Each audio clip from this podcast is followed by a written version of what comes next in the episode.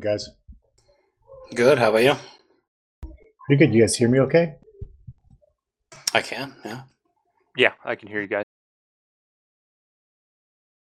Oh god, this house is not ideal for podcasting. I've already given the lec- I already gave the You don't- lecture. You don't have your I- studio set up? I already gave them the lecture about like uh, the fact that they need to be more quiet because I'm going to be recorded. I can already hear them arguing about something upstairs. it should be good. It's all part of the charm. yeah, the new house has like a back room with a doors I can shut, and so it's definitely it's it's basically our bomb shelter. But so we'll see. This is this is not ideal, but it'll be fine. I can hear it. It'll be all right. Can you can you hear them talking? I can. Oh god damn it! Just send them over to the new house. yeah. Go play outside. Exactly. What's the weather like out there? It's uh, 55 degrees today. That's not too bad.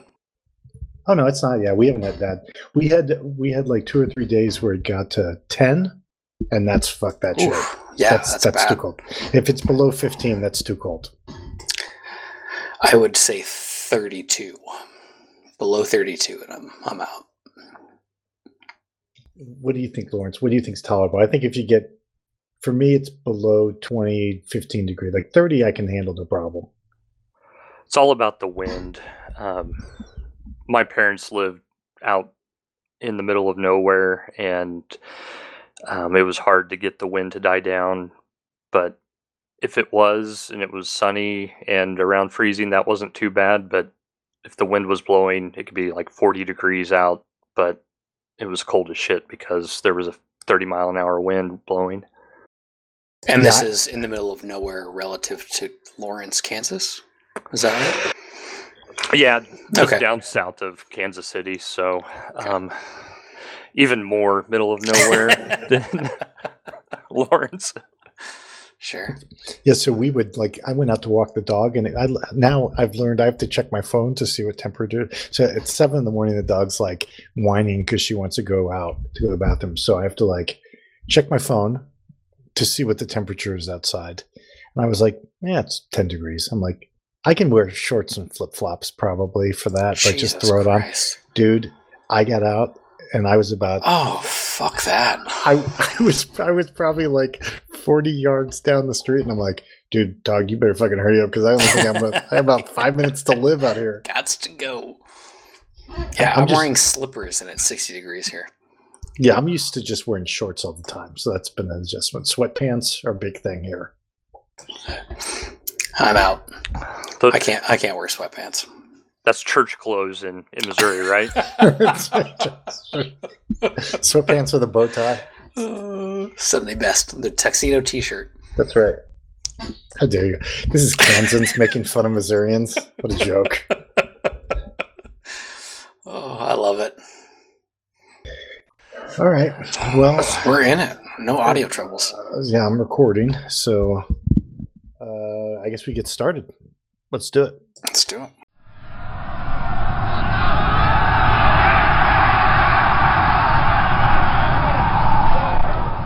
Advance After Combat. All right, so this is the Advanced After Combat podcast. It's a podcast re- recorded by myself, Jace. hold on. Okay, hold on. I already, knew. I, was, Just I already knew I was in trouble. This is a podcast recorded by myself, Dave, my bromance partner, Jason, Hello. and a guest host that we bring on from our BGG guild every month or so when we do it. Um, uh, carefully selected by the Oracle. Uh, this time, our selected guest host is Lawrence. Welcome. How's it going? And so Doing- Lawrence doing is it Lawrence is a guild nickname. We're not sure how much we're allowed to say, but basically he's going to be Lawrence from now. I mean, we might slip Yeah. up or, and also it might I- get confusing. I don't even know that his his name, his quote unquote real name, is his real name. So I think it is. No, no, it's not. Um, but it, I assumed it's not. Yeah. but that's what I go by in real life. So Good. oh, interesting. Okay. So we'll keep it with Lawrence. That's probably safe for everyone involved. Uh, yeah, um, the less people know, the better. That's right. No, that's And yeah, now- that was smart. We should have started out that way. Oh, would've been a Jesus Christ, smarter. man! What I wouldn't give. But then we wouldn't have all the advantages of celebrity, you know. So yeah. yeah. Yeah, So this is a podcast about wargaming, uh, and that's pretty much it. I mean, we that's it. We just talk about other stuff. I mean, we could say it's the best podcast about wargaming, but it is also a podcast about wargaming. yeah, it's it's also explicit, and you can hear my kid, my kids, and my wife in the background probably when I'm talking. And if you care about that stuff, go away. Like, That's right. don't don't leave reviews. Don't like. I mean, you could at me, but fuck off. No, no one cares. Yeah, and we've been recording since 2013, I think. Yeah, it's been a long time. So, uh, Lawrence, what are you drinking, buddy? I just poured myself um, some.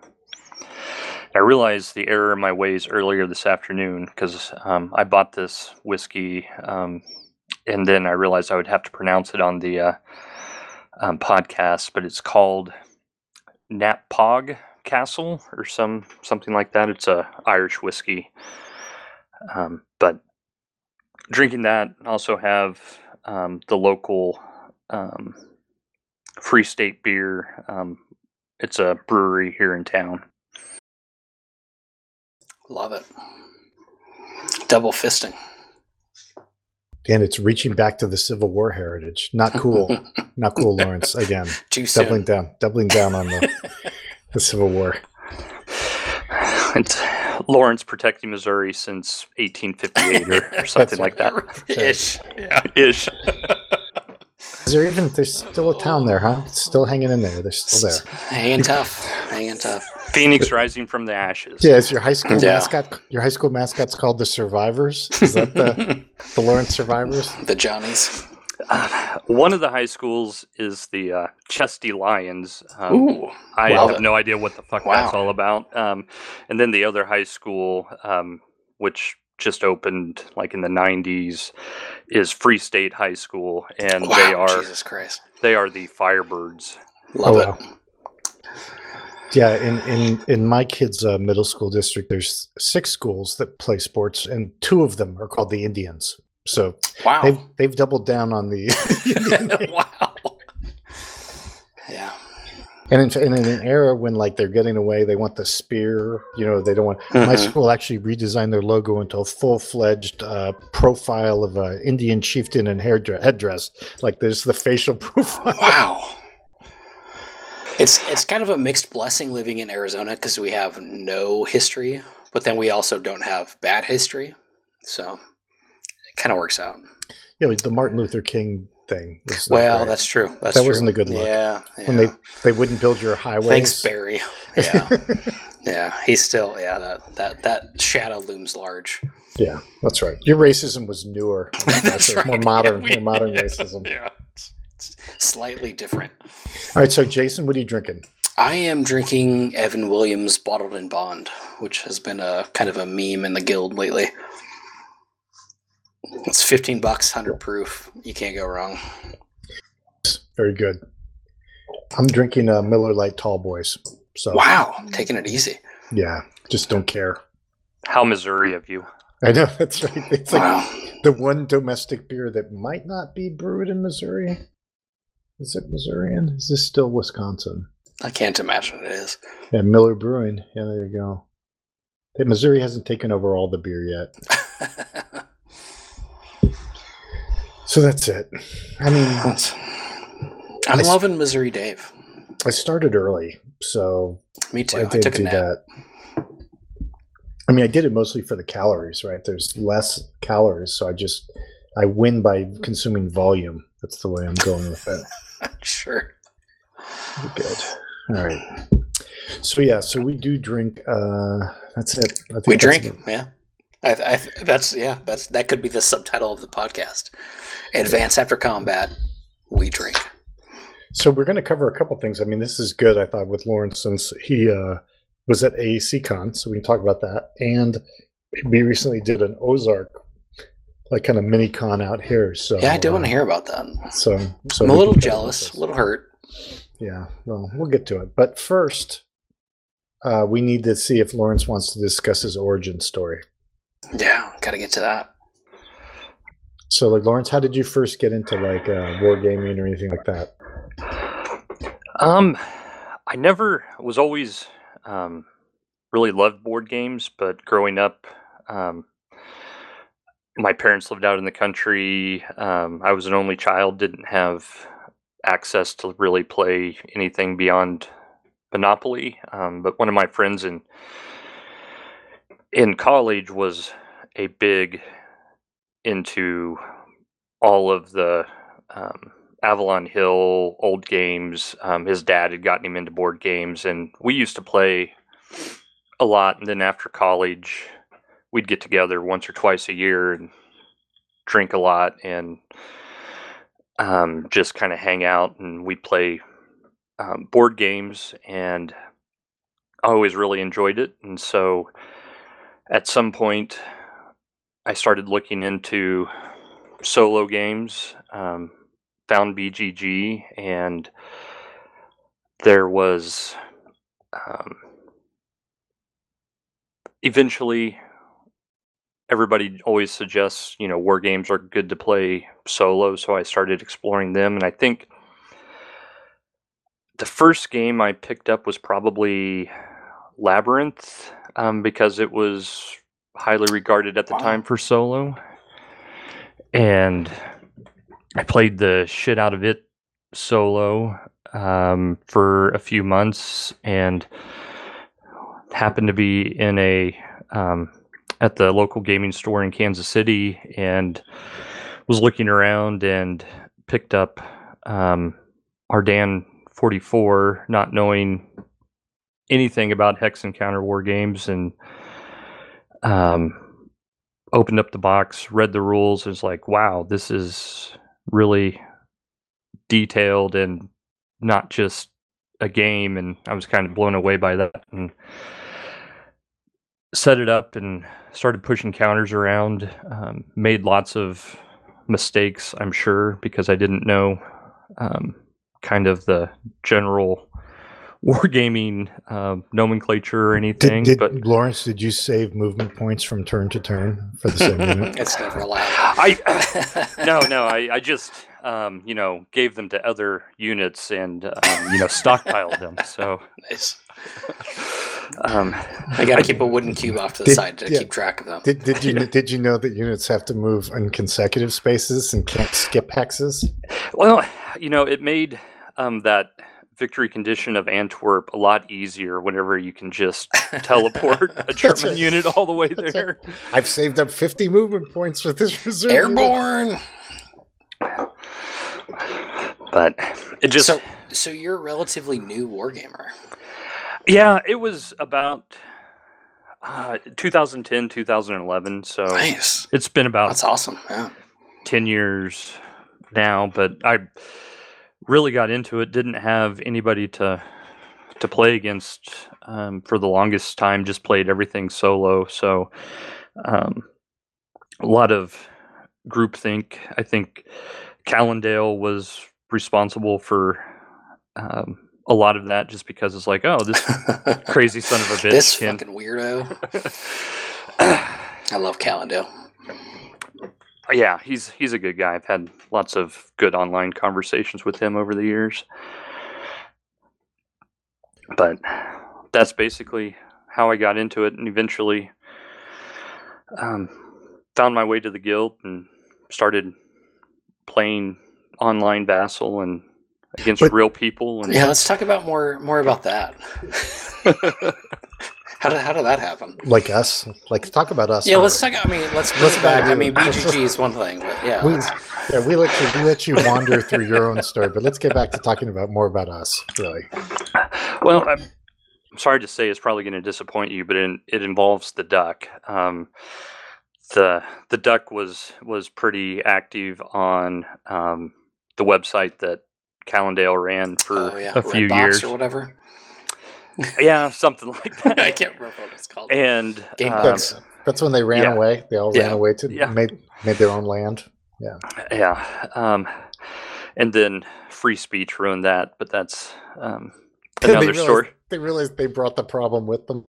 like no more problems. They're like, oh, we were the problem. Maybe we're the problem.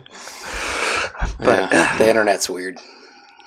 but I was um, played quite a few um, online games of um, economic games. We played a lot of um, Age of Steam and um, Wabash Cannonball, and we had a group of I think four of us that were playing just constantly. And um, whenever that kind of all fell apart, he had um, been talking about the guild and the podcast, and I tried to jump into the podcast at one point, and um, I just didn't get it. Um, and then I made a concerted effort and it through the uh, a whole episode and realized that the drunken buffoonery was um, right up my alley. So um, then I was kind of hooked and started participating in the in the guild a little bit more. Yeah, it's about the, it's about the journey. We get that a lot. Yeah. we get a lot of people bouncing off for some reason. Yeah, Yeah, it's weird. That's fair. Jason's Jason's audio quality. it's all me. Yeah, it's it's my filthy mouth and my When terrible his when- storytelling. well, when his allergies are down, we our reviews go up. But when Jason's allergies kick in, it's really bad. When we start to take hits. That's all right. The ice. When his ice maker broke, we, we our reviews went through. That the- was that through the a- ceiling. That was They've a never- troubling time. so we, we call those the good the good years. Deck and I were just talking about the the ice jumping. Yeah, well, We're not trained podcasters. That's all right. that's right. No one's trained us. That's right. And we're we're glad to have you. Oh, I'm Uh, glad we- to be here. The the people that bounce off and then come back seem to be, you know, like there's the early guys, right? Like Duck and Ralph. Um, but then the guys who kind of bounced off initially and then came back. There's there's some tried and true guys in that in that mix. Well, I feel like if you if your introduction is through Duck, then everything else is you're you're like you're like ready made for the guild at That's that right. point. There's a filter, and then there's like a really fine filter. Like that's a That's some reverse osmosis. That's right. there. Yeah. that's cheesecloth. All right, so um, Lawrence, there is a quiz. There Uh, is. I want to let you know it is optional. You don't have to take it. Um, and you do have an option of whether this actually is an interesting quiz because the intern did not prepare this quiz. This was prepared by a different guild member because one of the hosts of the podcast forgot to tell the intern until the day before that we needed a quiz. So the intern got the day off. All He's my earned it. He's earned it. all my studying of Braxton's recent playlist down the uh, down the He threw you a curve. Yep. And with this host, with this uh, member, guild member, I'm not even sure if the answers are correct. At least with Braxton, I was usually pretty confident that the answers were accurate. And we'll never know. So, There's no Lawrence, there's no internet to look at this. so Lawrence, you're going to pick between myself or Jason to be your partner for this. this kind of threw me a curveball. You know, I had been contemplating this for weeks, um, who to choose, but now now I've got a whole different quiz to prepare for. So That's right. That's right. Um, I I really don't know. I get I get guess I have to go with Dave just just because That's the have safe bet. have no idea how many Vietnam questions by the mystery. That's right. Um, Hey, Jason, Jason just needs to expand his field of expertise. I think he likes reading it secretly. He likes he- asking the questions. I I do. I well, I prefer not to be asked questions in general. Um, so I mean, make it. I mean, it. You know, American history or Vietnam. I mean, that's not that's not too hard to ask. No one likes ancients. Yeah, no, I agree. It's, it's a dead period of history. Exactly. All right. Um, so should we should we give Hollywood a shout out? Oh yeah, so yeah, it's Hollywood. But in case it sucked, I wasn't going to mention it because I haven't No, I seen think- it. Um, Yeah, oh, if it's in there, if you put it in there, yeah, yeah, okay. yeah. I, I I- I think it'll be okay. So probably should have went with uh, Jason then, because he's been playing Vietnam recently. Yeah, My- too, too late. Nope, too late. I mean, Dave's Dave's still probably better at Vietnam than I would be. Well, now I just know where all the provinces are because I've been playing Vietnam 65 to 75. I've memorized all the provinces. All right. The last quiz of the shit show that has been 2020. I'd like to thank the Oracle for choosing me to guest write the quiz. Nice. That's a good title. Uh, let's start off with a little Who the fuck am I? So you're going to tell me who the fuck y- this is. Got it. I was born in March. I was born March 22nd, 1817, and became an American Army officer during the Second Seminole War and the Mexican American War. Later, I became a Confederate Army officer who served as a general in the Western Theater during the American Civil War. I am mostly known for my battlefield decisions, be they good, be they good or bad. I am also too busy. to- wow, I'm not gonna. I'm not gonna finish that. Uh, who the fuck am I? Okay, okay, so we just have a birthday for him Yeah, And then and, he was a fact that- general in the American Civil War. in the Western Theater. That there's like 500 Yeah, guys. I mean, come on. I feel like this might be Braxton Bragg. I think It is I think- Braxton Bragg. Yes. Yeah, that would be the best. so the guess. last the last sentence says, "I am also too busy to write this month's podcast questions." I pulled the pulled the shoot on that one. Good. Nice. We can keep recording. And and uh, Hollywood threw us a curveball. These are not uh, chronological, which Braxton usually does. Okay. I am, and that's a hint.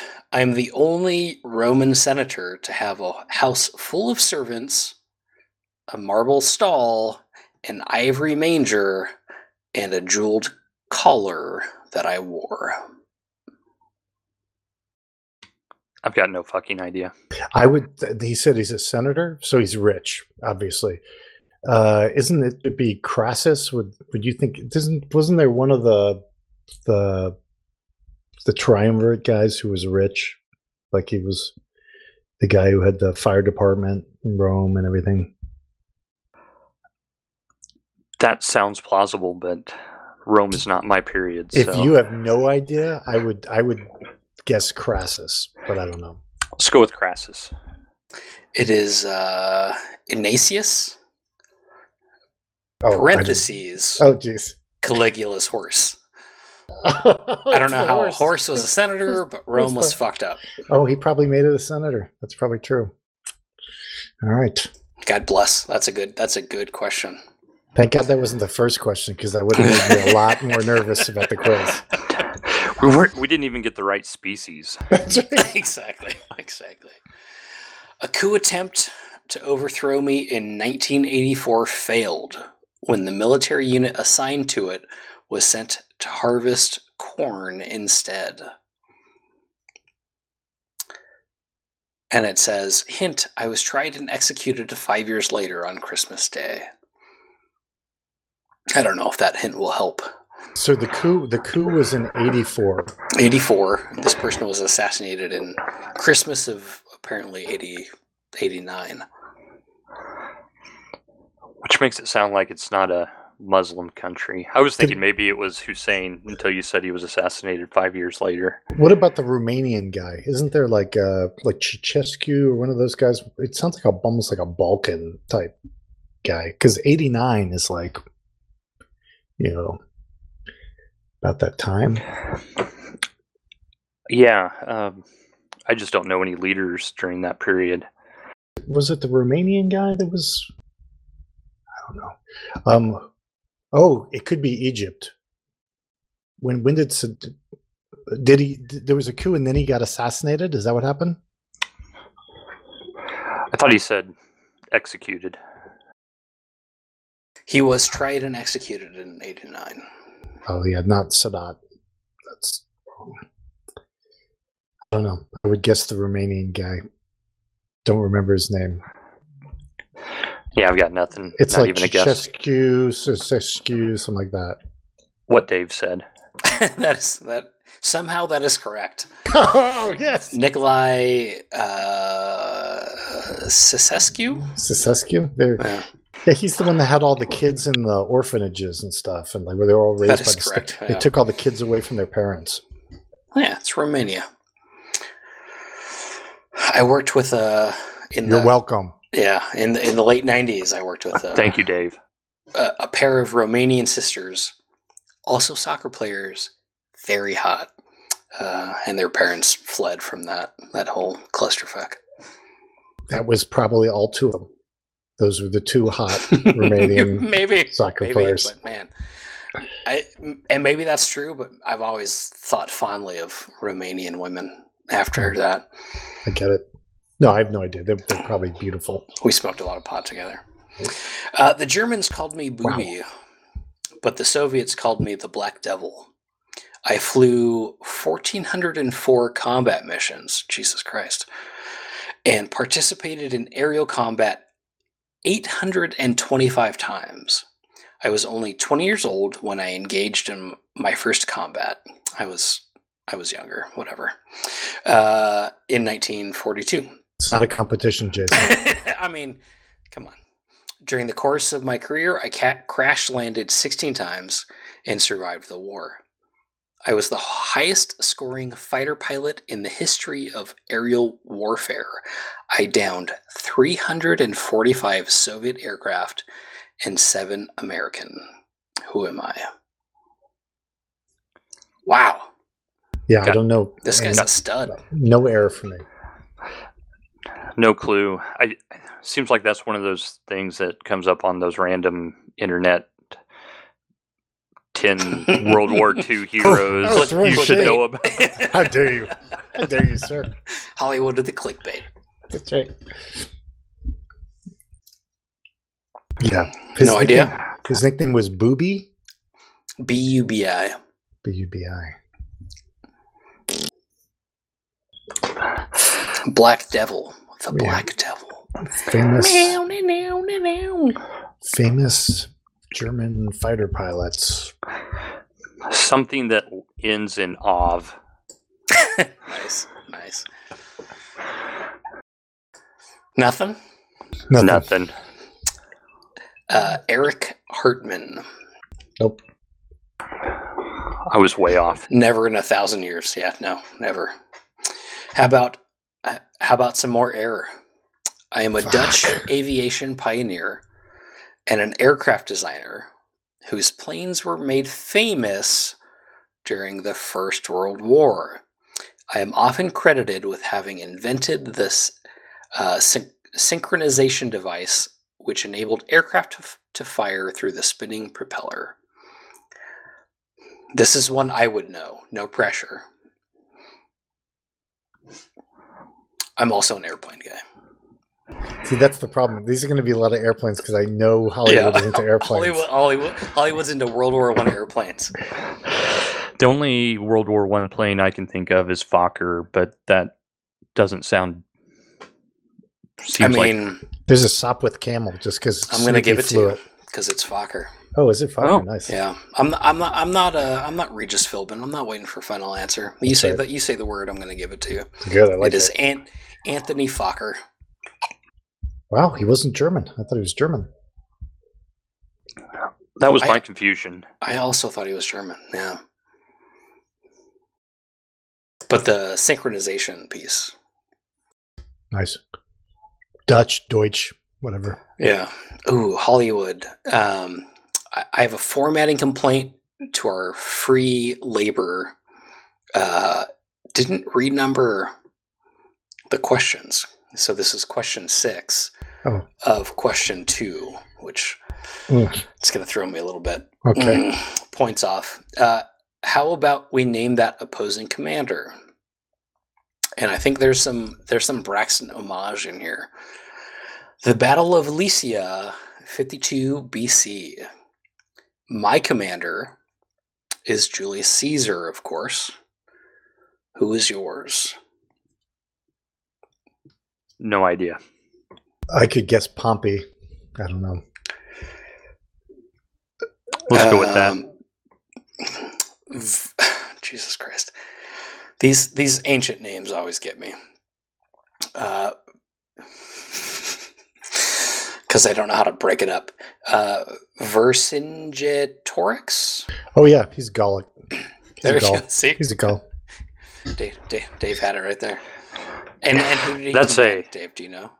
Who did he? Who did he do what? Command. Uh, the Gauls. Which tribe? It's it's one of the factions in um, Falling Sky. Yeah, the. The, the Averni is what he has here. Oh yeah, that that makes The sense. tribe. Yeah, Yeah. That's probably true. that's probably. I, I hope it's true for the I'm sake sure of it's true. for the sake of the Integrity. quiz. Yeah, integrity we have to be concerned about. Oh, here's more. I'm gonna post this in the in the chat here in a second.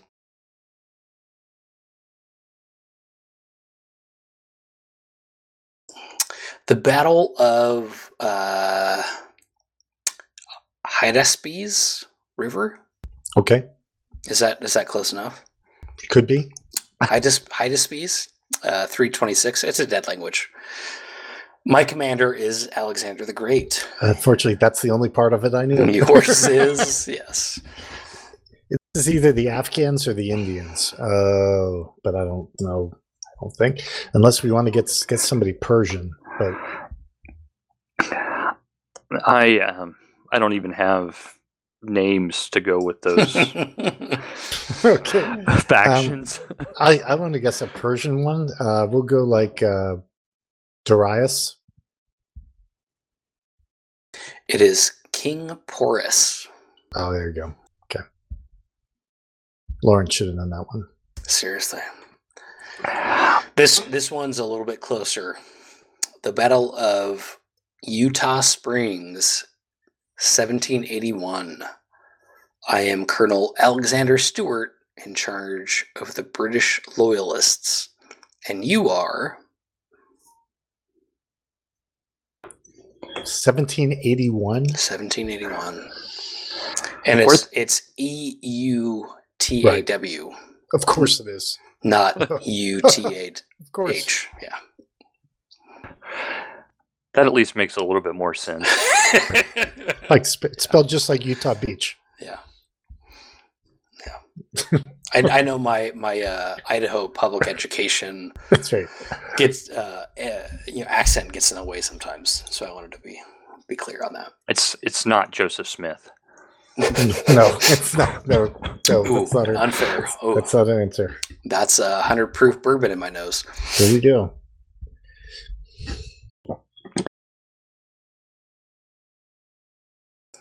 So it's against, What's it's against loyalists, right? So that's a sign that it's probably not a major conflict. Yeah. wasn't Ethan Allen the Ooh, bingo. Gr- There you go. That's a good one. Green Mountain Boys? Go with that.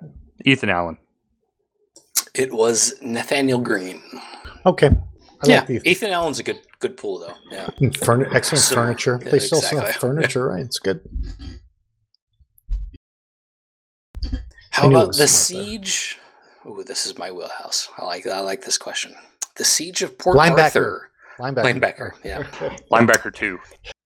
The siege of a little little bit earlier. Le- the the siege of Port Arthur, uh, 1904 1905. I am General Anatoly Stoessel.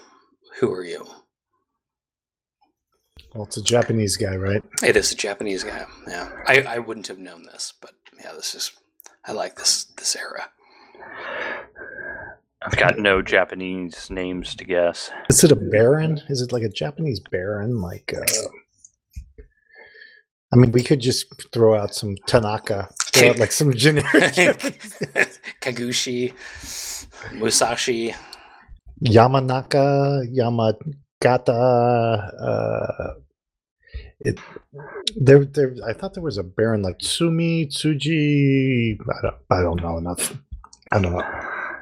Yeah, I don't. I don't have any guesses. I'll take that as a as a nil. That's right. And uh, General Baron, nice pool, Dave. I, I knew he was a baron. You're close. Yep. General Baron uh, Nogi Maresuke. Um, So close. So close. S- Sounds like fake news. yeah. Yeah. And uh, Megiddo, 1918, the culminating battle of the Palestine campaign. I am General Sir Edmund Allenby of the British Commonwealth. Who are you? Okay, this guy's name. If do you know this one, because this I just read. uh Salad. Lor- No, no, it's not Saladin. It's it's like a He's- He's pasha. Palestinian, though. No, it's like a pasha uh, something because it's. uh I've just read Lawrence in Arabia, and uh De- Dev Des Dev Pasha. Jesus, I don't know. Sorry, I failed you, Lawrence. Pasha Saladin. Nice. What is Uh, it? How was that about called? German General Oh, Liman von Sanders? that's close. He wasn't really in charge. The locals were running the show. That's fine. Oof, that was a rough one. It's time for Name That Operation. I will give the military battle or plan. You give the operation's name. Got it? Give I'm the te- operation's name. Got- I'm Got already it. I'm already texting curse words to Hollywood for the Yeah, record. Seriously. The Battle of Incheon, 1950. These are these are mostly very very hard. The Battle of Incheon in 1950. There's a landing, I assume. Yeah. If we're looking for the operation name, That is correct. This is we've played this game. Yeah. You, you, you, you and I, Lawrence.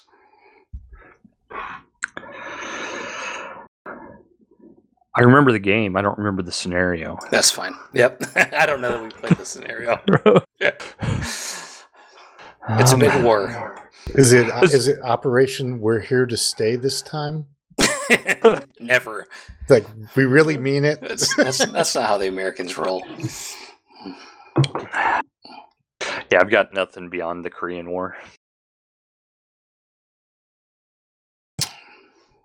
Dave, I don't know. This was back when names they had good operation names, not names this now is, where they do is a like pretty solid operation name. they do now they name them like Operation Desert Tangent or something like that. right. Operation Slippy Slally. Back then they'd be like Skull Crusher, Operation Obliteration. This isn't quite Skull Crusher. Hmm. Anything? No, nothing. Operation Chromite. Oh Jesus! Yeah, that's a good operation name. That's a I- that was a dictionary pull. Somebody flipped Yeah. open a page on that one. right. Yeah. Never in a million years would I've gotten that. How about a phase in the Battle of the Atlantic in which Axis U boats sank shipping and naval vessels off the east coast of America? Jesus Christ. Hollywood's really reaching here. I, I feel like Well, if I let me- if I'd are- seen that new Tom Hanks movie from the summer, I might know this. but Probably not. No. No, No, that's, so let me Grey- that's reread this. Greyhound. That's Greyhound. a phase in the Battle of the Atlantic in which Axis U boats sank shipping and naval vessels off the east coast of North America. The attack of the wolf pack. Phase three. no, it's in German. You fool. We're looking for Operation something. Operation, jeez. Operation Werewolf. Remember, my answers aren't real answers until Lawrence accepts them. if someone says the right answer, I'll give it to you. But yeah, anything anything before that is yeah, I've I've I've got no um, educated guesses on this one. Operation Werewolf. Operation Drumbeat. I'm like, what? That's, mm-hmm. that's and that is that the American or the German name for the operation? Who knows? Because it sounds like it's more German-driven phase. Yeah. I would assume German. Maybe that's like a like who's translating that. Maybe we need a, a more right, modern that's right. translation. Drumbeat Werewolf. Same thing in German, I think. Right, Werewolf yeah. is German for drumbeat. Everybody knows that. Clearly. How about the hastily conceived plan to evacuate British troops from French beaches after the German invasion of France in May 1940, also known as the Dunkirk Miracle? What was the name of that operation? I had Dunkirk. Yeah, I, I get that. That, How that was the that's the place. What could is it the be operation? Operation Retreat AF? Is that Peace out, bitches. yeah. Yeah, I've got I've got nothing on the actual operation. wow? This is actually a good question. Yeah, This is like that's surprising. Dave, I, I assumed you would know this one. I don't read about quitters. wow. See, if I knew Hollywood was writing the uh, um, Oh, questions, I would have I would've would- I studied would have up on watched all War the II. recent um, Yeah. World War II That's right, movies. right. yeah. Yeah, I don't know. Nothing? I never know the names. I don't know many names for operations. Operation Dynamo. Okay, Ah, that's uh, one of the Must- scenarios in France 40. sounds familiar. There you go. Yeah. It does sound familiar. That's that's kind of where I was. If if I recognized it, I I, I just assume Dave knows it. Well, I assume they try not to make them specific to what they're trying to do. Like, okay, don't put Dunkirk Right. in the name right, in Right. case anybody knows case, they yeah. intercept Yeah. the plans. How about this one? Noted as a game that tests hand-eye coordination and fine motor skills while removing objects from a patient. Uh, operation, operation. that is that is correct. oh, he's got jokes. He's got jokes. He's That's got good. jokes. Operation by Milton Bradley. He says That's good. that's good shit. Yeah. Butter, Butterfingers. I enjoyed that question a lot. That I was going to say Jaws of Victory. That's right. That's right. Just to blow it. Uh, and here's a bit of a curveball. The first air cavalry, ooh, that's the whiskey talking. The first air cavalry division's relief of the besieged Marine Corps garrison at Khe Sanh in 1968. What was the name of that operation? First of all, Jason, it's pronounced Calvary. So It's not. That's that's as as a young as a young Protestant, I got that drilled into me. That's the hill where Jesus, Jesus died. that's yeah, exactly. The first Air Cav Division relieving a besieged Marine Corps garrison at Khe Sanh, 1968. See, Jason would have given when you want to hear this. Would Uh, have There's a Yeah. there's a game named after this. Pegasus? That is correct. Are you serious? That was That good. is correct. Nicely Wow. done. good job. I'm proud. Lawrence, I'm proud. That's that's thanks to uh, Backdoor. He was playing Operation Pegasus. That is and correct. Talking it yes. up. Yeah. Dave, before I get more whiskey after this question, what time is it? Oh man, this is the time where I have to do something. Yep. Okay. Yep. Uh, it's time for bonus. So basically, we have bonus questions, and traditionally, the bonus questions have always been worth as much as any of the other questions. Um, they are bonus, but like the idea of the bonus questions is it gives you an extra chance to earn bonus points or lose bonus points depending on how you do on them. So while they count for you if you get them right, they also count against you. Hence, their name is bonus questions. Lawrence, is that clear? Yeah, so they counted for me and against you. Right. correct. Okay. For, And you're on the same team. and so both of us. yeah, ipso facto, yes. Uh, Hollywood's taken taken the liberty, which how dare you, Hollywood? He says, uh, "No one ever seems to understand bonus, so I've taken the liberty of clearing it up." According to Webster's, bonus noun something welcome and often unexpected that accompanies or enhances something that is itself good. Oh, These nice. questions are an added bonus. I hope that helps. Yes. He also, and this is a huge, huge clue. He says, I call this the yodel or modal questions. Oh yeah, I've seen these. Okay, good. Yeah. Time to rack up the points. So it's yodel or modal. Maybe Uh, he didn't understand that these count the same as all the other ones. uh, was chosen by Hitler to be the chief of operations staff of the newly formed, oh Jesus Christ, Oberkommando der Wehrmacht on 23 August. Wow, he even went with a European name. Just uh, say dating. Okay, OKW. It's OKW. OKW, yeah, Oberkommando, yeah. I mean, I, I that's No, it's Ober- called. It's no one calls it. It's called. It's OKW. well, that's fine. Oberkommando der Even the Wehrmacht. Germans. Even the Germans are like, that's too much. whatever. Uh, on on on 23 August 1939, just prior to the German invasion of Poland, is that yodel or modal? I'm thinking it's a yodel. I have a vague idea of who modal is, but I have no idea who yodel is. No, it's it's it's it's, it's, it's, it's definitely modal. It's definitely modal. we'll go with modal. You're going modal? Yeah, we'll we'll go modal. It's it's yodel. That's it. You see, liar. Hi- It's not yodel. oh, this this question fucked me up. Heidi Klum, yodel or modal? Neither. She's a model She's a model. or a yodel. oh, Hollywood's fucking this up. Uh, led the northern assault on Kursk during Operation Citadel, a plan which had caused great con- controversy within the German high command.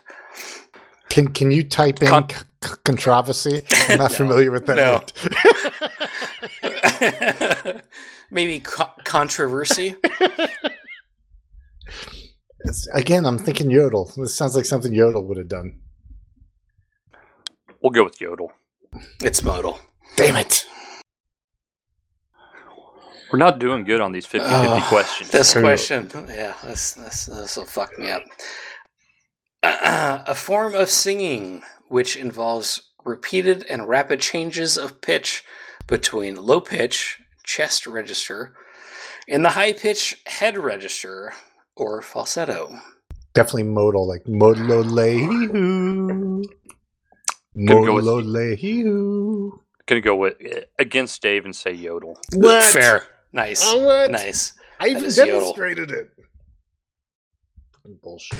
Can, can you do that again? Why you want a ringtone? Yeah, for the Modlo ringtones. Yes. lehu. Oh, one more time. Get, let's get a clean cut. Three, two, one. Modlo lehu. Modlo lehu. Perfect. And scene. We're done. All right, we can That's it. wrap. Okay, boys. Everybody, See you tomorrow. uh, had his lunch interrupted when the British First Airborne Division dropped into the town at the start of Operation Market Garden. Modal for sure. Modal. He was eating yodels, ironically. Modal was eating yodels. Yeah, That's right. nice. And wait, podcast listener, there's more. Extra bonus, bonus. He had more modal yodel jokes. There's more modal yodel. Told you, this is bonus Yeah. bonus. It's Do the bonus, bonus, bonus. bonus. No, So these- no, they don't. These will only count for you, I think, because it's bonus bonus. A double double a double positive is a negative negative. I don't know. Uh, was arrested by British troops on 23 May 1945 and transferred to Flensburg POW camp and later put before the International Military Tribunal at the Nuremberg trials. Was that yodel or modal? Definitely modal. Yeah. Um, but I think he's probably the one of the more mispronounced German officer last names because I don't know if people always call him modal. I don't know if that's How else would you pronounce it? model Yodel. or yodel. yodel. But I think some guys say model because you know it's it's a different way. We wouldn't pronounce that name that way normally in English. By we, I mean all of us American speakers. Like, would you if you saw that, would you think it was modal? I wouldn't have thought that that was pronounced modal. M- m- What is your answer? Oh, sorry, it's Model. Okay. Uh, how It's modal. how I would pronounce J O D L is yodel. It is yodel. oh, is that actually yodel? That is yodel. Is there a yodel? There's a yodel. knew? There is a yodel. Despite the answers, yes, there's a yodel. J O D L. Yeah. Sure, it's not- Nuremberg. I'm sure it's not jodel. Jodel. Yeah. That's how that's how I would pronounce it. Yeah, I've never heard of that guy. And there's one more. November of 1940. Now my world's turned upside down. I don't know what the answer could be. he was he was assassinated or oh Jesus Christ. Let me start that over. You're like, this Cut. is serious. Yeah. Uh, I said assassinated. What I meant was assigned. November of 1940. Same difference. He was assigned to lead the third Panzer Divi- Panzer Division. Was that Jesus Christ? Oh, I can read. I read every every What- day. is it Heidi Klum? Is Yeah. Heidi Pan, the We Panda did that. Division, that. was Chiang Kai shek, right? That's right. That's right. The Panker, the Panko Division was the General Tso's chicken. Nice. Uh, Bread. Ooh, breaded. Yeah. Crunchy. November 1940, he was assigned to lead the 3rd Panzer Division. Was that Yodel or Modal? I'm guessing modal. Yeah, I'm going with modal. Modal is correct. I fucked this all up. By the way, I got an air fryer the other day. Really I'm a good. big fan of the air fryer. Uh, Lawrence, you have an air fryer? I, I do not. I've heard lots of lots of things about air fryers, but um, Good for wings. The wings Yeah. are really good. So, yeah, is is it okay for you guys with the family of four? What do you mean, I- like not enough food? Yeah, Yeah, We- it doesn't we- make a lot, right? it doesn't make a lot, and we have five people, and we have uh, two teenagers, which is like six adults. Well, I got the ten quart one, like the bigger oh, one. jeez, wow, So that's a big got one. two we have the seven. Yeah, I mean, you don't have to flex on me. That's that's all right. Well, no, I just I just wanted it for uh the wings because I like the idea that you could take the frozen Mhm. wings and Yeah. just throw frozen wings in there. Man, my wife was like, "This is the best thing you've ever They're made," They're and that and tasty. then that, then that kind of hurt my feelings because I made quite a few things, and that was not a lot of effort for that. But Uh, a little shade. yeah, it came out really well though. So, but it I'm a is a lot of work. Like my the guy who recommended it was like, "Oh, there's like no cleaning involved. There is cleaning involved. Uh, there's dripping and stuff like that." So So I'll say my sister in law doesn't clean her air fryer.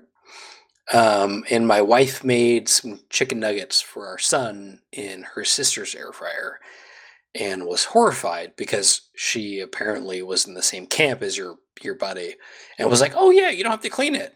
And it was Yeah, disgusting. It's not, it's not Yeah. a cast iron skillet. Right. Like you're not supposed to add flavor with the previous.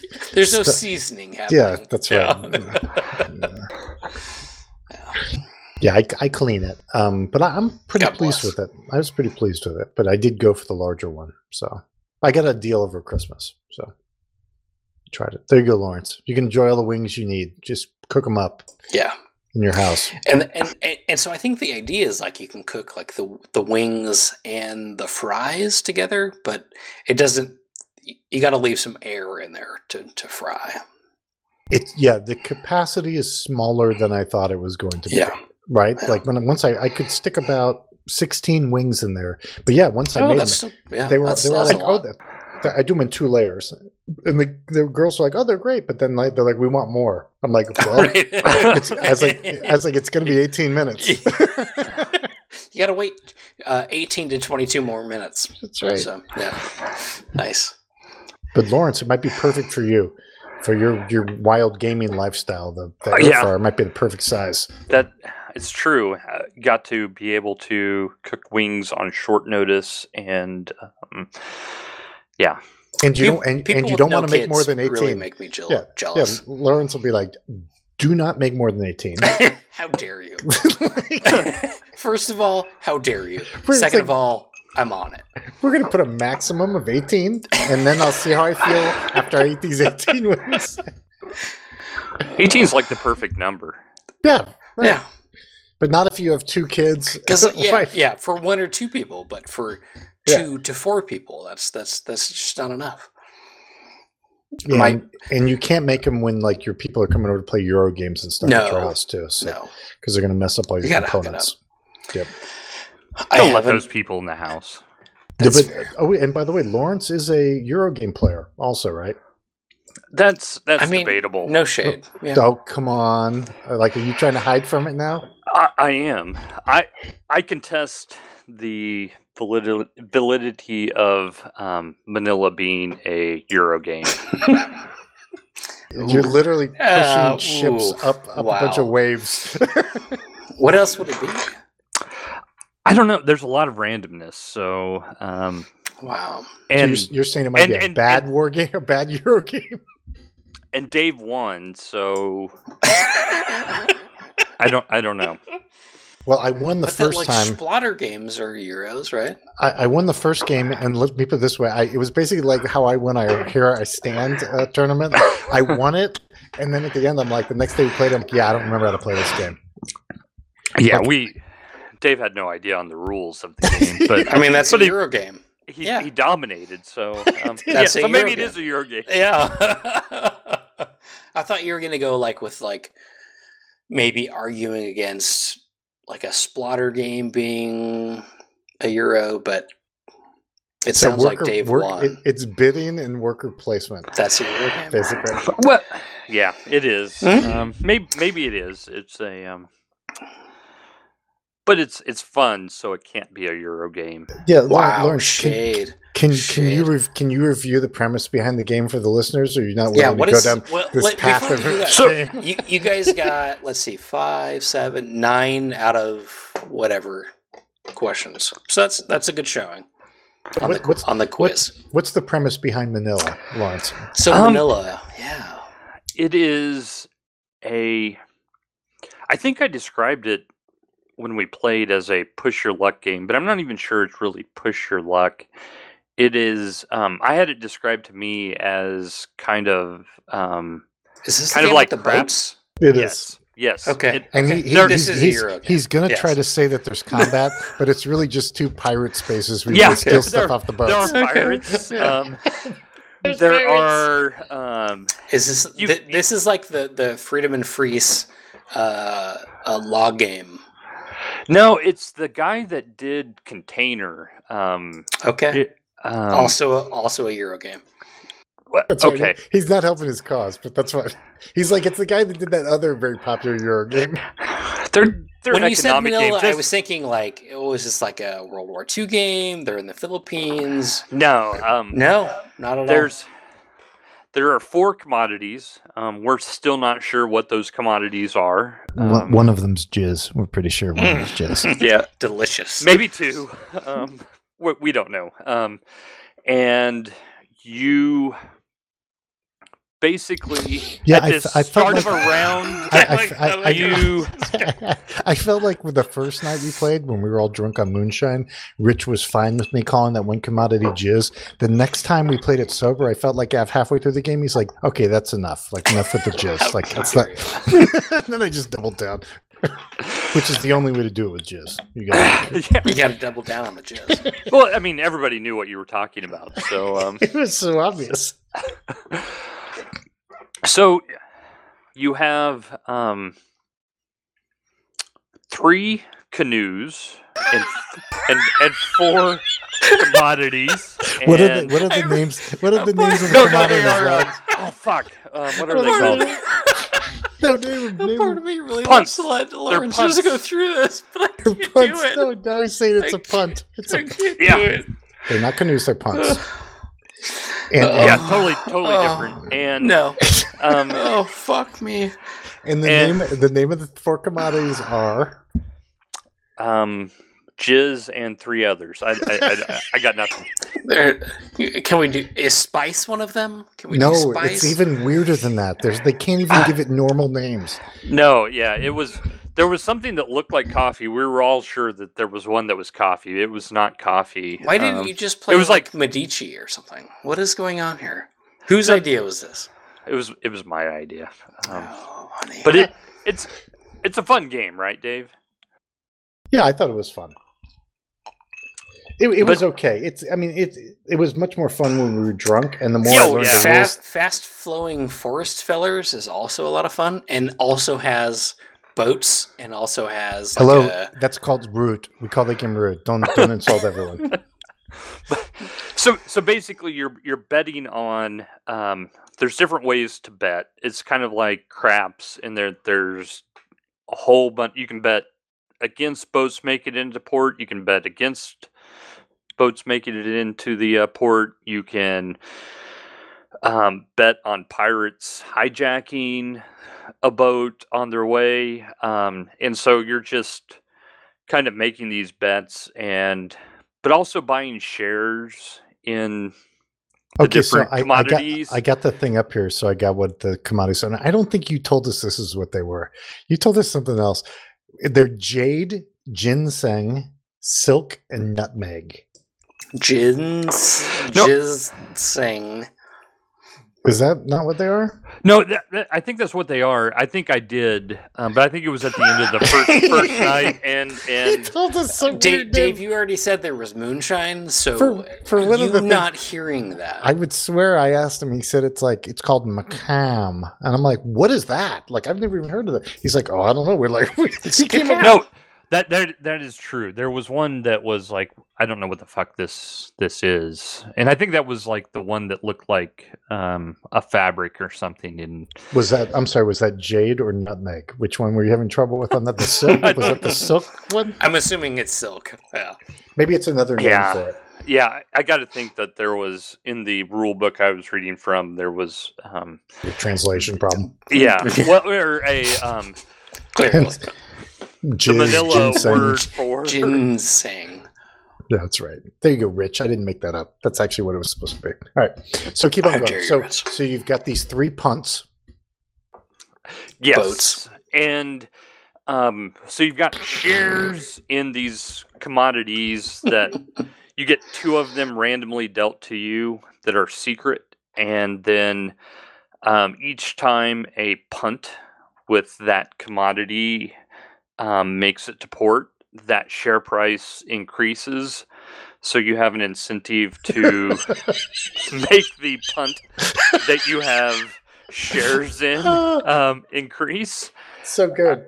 and basically at the be- the biggest decision you have to make is at the beginning of a round there's an auction um, and you're bidding for the right to buy another share at the current price and you get to choose um, but you also get to decide which three commodities are going to be uh, out of the four commodities are going to be put on a punt um, and you get to I, I- also I, think this is going to be a regular feature where we make the guest host describe the rules to a Euro game. Two year game.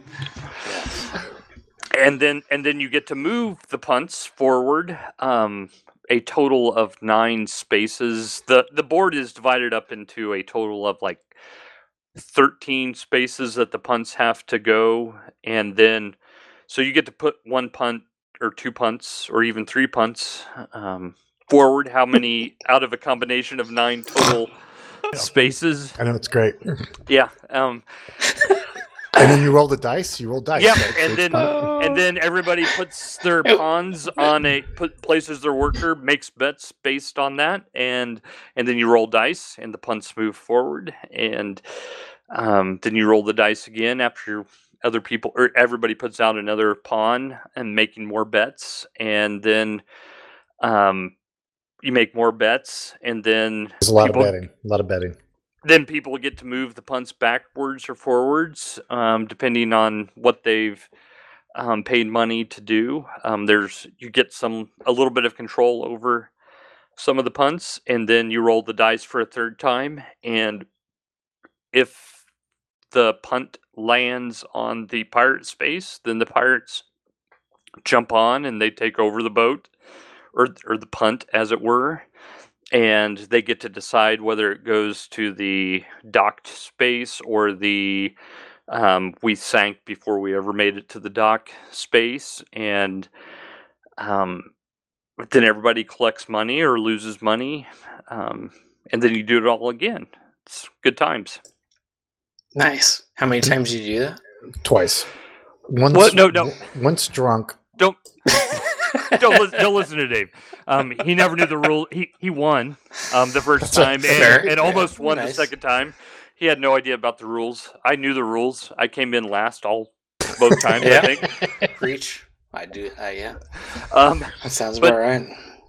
but each time a punt makes it to the dock, um, They there's a Something stock about price. punt that is that that word is just killing me. And, and what does this have to do with Manila? Um, there are There's- lots there's of punts, in Manila. Yeah. Yeah. I mean, they were they were a trading hub. Ugh, it's so funny. Yeah. So Yeah. punts punts came in and punts came out. I yeah, mean, yeah, and You, and- you know how M- Manila be. Yeah, Yeah, I don't remember. I did, wasn't hanging out by the punt area, really. you got to get close to the punts in Manila. I mean, I mean, there there were bets going down, but they weren't on whether the punts. They were on coming. punts? Come on. Yeah, I, I, thought I'm was- jealous of your guys' gaming weekend. Drunk drunk it was it was fun because i didn't know the rules second time around when everyone was sober not as fun like i think it has to be played drunk So let's let's talk about that gaming weekend. okay How dare you? First of all, how dare you get together when the rest of us are looking on, and and you four glorious war, war gamers got together for a weekend of of gaming. Well i'll let i'll let lawrence talk about how it got planned but i kind of came on i was just going to go by and visit but then when backdoor backed out of it then uh ironically he backed out i i Hmm. came in to take his spot So- Nice. You crept up the back the back door. Yeah. Yeah, it was um backdoor planned it all. Um reserved a house in the Ozarks, set it all up with um Mitch, Rich, me, Dave, and then he decided that he wasn't gonna go. So we all went down to the Ozarks and um fortunately Dave was there because he provided chairs, tables, um. Plexiglass. that was the best part. We got to the place and we realized no one brought plexi. There weren't enough tables. So mitch had a pickup. So we went back to my house and went through my my goods in the garage. Got all my plexi all my tables chairs. For for the record, I sent out an email saying, "Hey, I can bring plexi if we need any," but nobody responded. So I was like, ah, "I guess we don't need plexi." Clearly. Well once i get my lake house out here that everyone can rent i'll make sure that there's a section in the garage Heck yeah. gaming tables plexi And folding all this stuff. chairs. And apparently, you need lights out here too because uh, they don't have a good the lights on. Like we were setting up Jaws of Victory, and uh, at some point we're like, we better hurry up because we're running out of light. like we can't see these little counters anymore. So, so yeah, so we did Jaws. We set up Jaws of Victory and did the full thing, and then uh, during the evenings, we messed around with uh, Sekigahara, uh, Manila. Kremlin. Krem- we played Kremlin. That's right. We played Hell Kremlin. yeah. and we played. Uh, I showed Mitch uh, "Splendid Little War" by Legion Games. Okay. Yeah.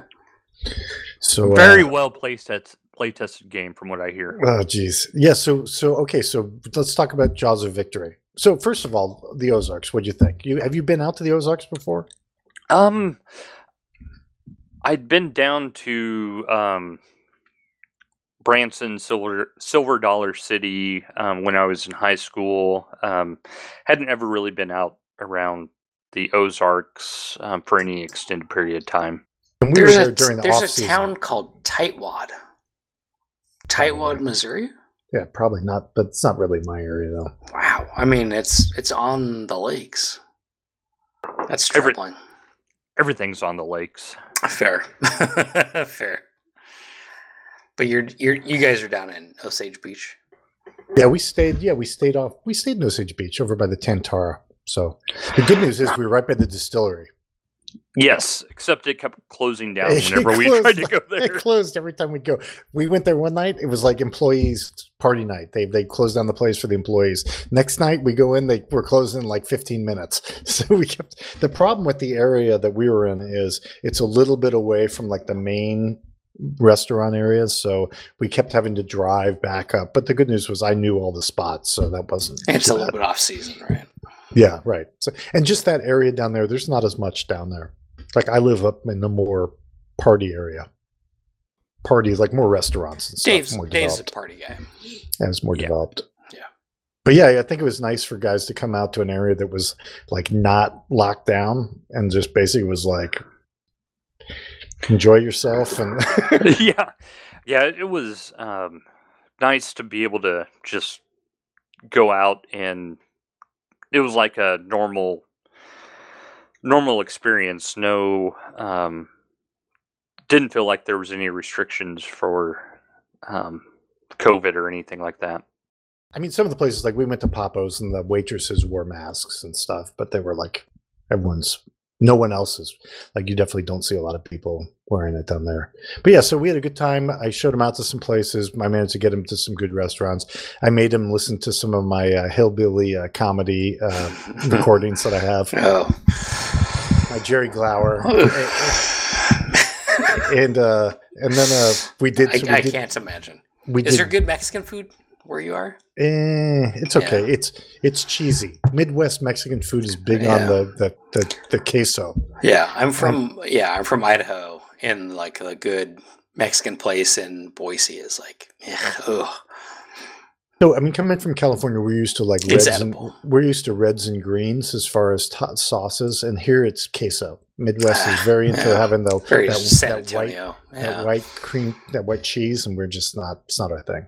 So, uh, so we you, got you got to get the calories on. It's the Midwest. yeah. Winter so, is coming. So we got the uh the good news is we got all the plexi there and everything. So we got Jaws of Victory set up. That was going to be a big game for us. So it was uh, uh Lawrence and Mitch against Rich and I. So Rich and I were the Germans, and Lawrence and Mitch were playing the uh, Soviets. And uh, I thought it was a pretty cool game. Like it's kind of an intimidating game. Like it's beautiful and it's big. There's a lot of rules and a lot of exceptions. And basically, like I can say that having played for three days as the Germans, that I could play the Germans again, but I would need to read the rules again to play the Soviets because there's just it's a different game for both sides. Yeah, it's it's very much um, designed um, to recreate the experience for for each side. So I felt the same way that I I could replay the Soviet second front again really well, but I would be starting from scratch if I played anything else. Yeah, so so Jason, like this game is about a particular scenario that happened around. The, it's called the Korsun Pocket, where the Soviets basically uh, pocketed this bunch of Germans, and the Germans survived while the uh, relief the Germans tried to relieve the pocket. So the guys were kind of circled around this supply depot at Korsun Airfield. So it, it's it starts off with the, the there's no pocket, and then the the one Soviet side led by Mitch and another Soviet side led by Lawrence then are going to try to drive through and pinch it off.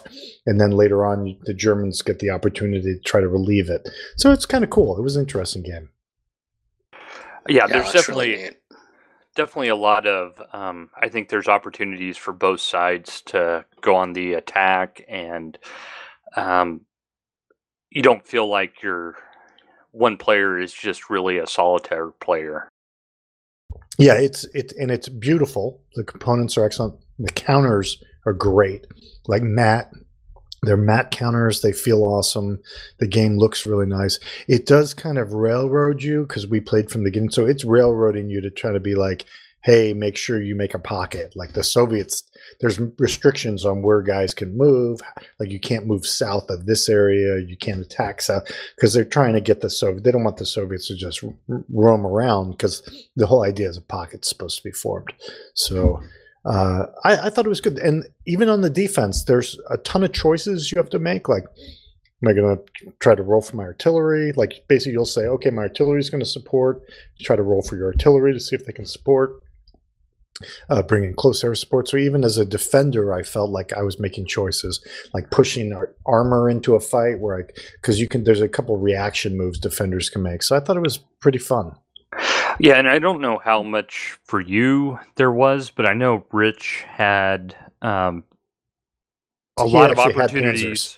Well, he had yeah. tanks. But he, but he had opportunities to kind of counterattack, and I was always worried about, you know, is he going to make an attack here and punch a hole through my infantry line um, back behind where I'm making progress, and even if he doesn't do it, you're you're constantly thinking about that.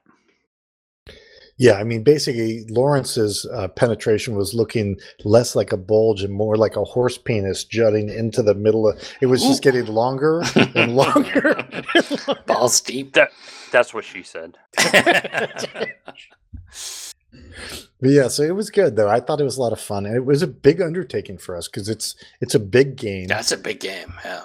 yeah, I would have liked to have seen. Um, it was unfortunate that we kind of stopped where the Germans were going to be able to really start the counterattack and trying to relieve the pocket that we had created. Um, I really would have liked to have seen what happened from that point on.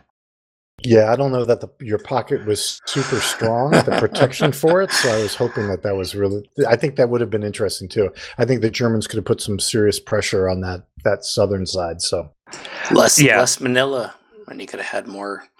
I know, but th- when it gets too dark, Jason, You, problem is could have had more bulge with less uh, Manila. the the the game the game has stacks like like La Bataille level stacking, like where not only do you have you might have three or four guys in the same hex, some of those guys have counter step things that rotate under them that you have to check to see how strong they are. So one of Is the things, not electricity?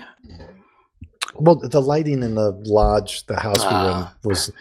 They don't. They didn't have uh, can lights, so it was like uh, what do you call it? The uh, rail Like track lighting, lighting. track lighting. It wasn't great.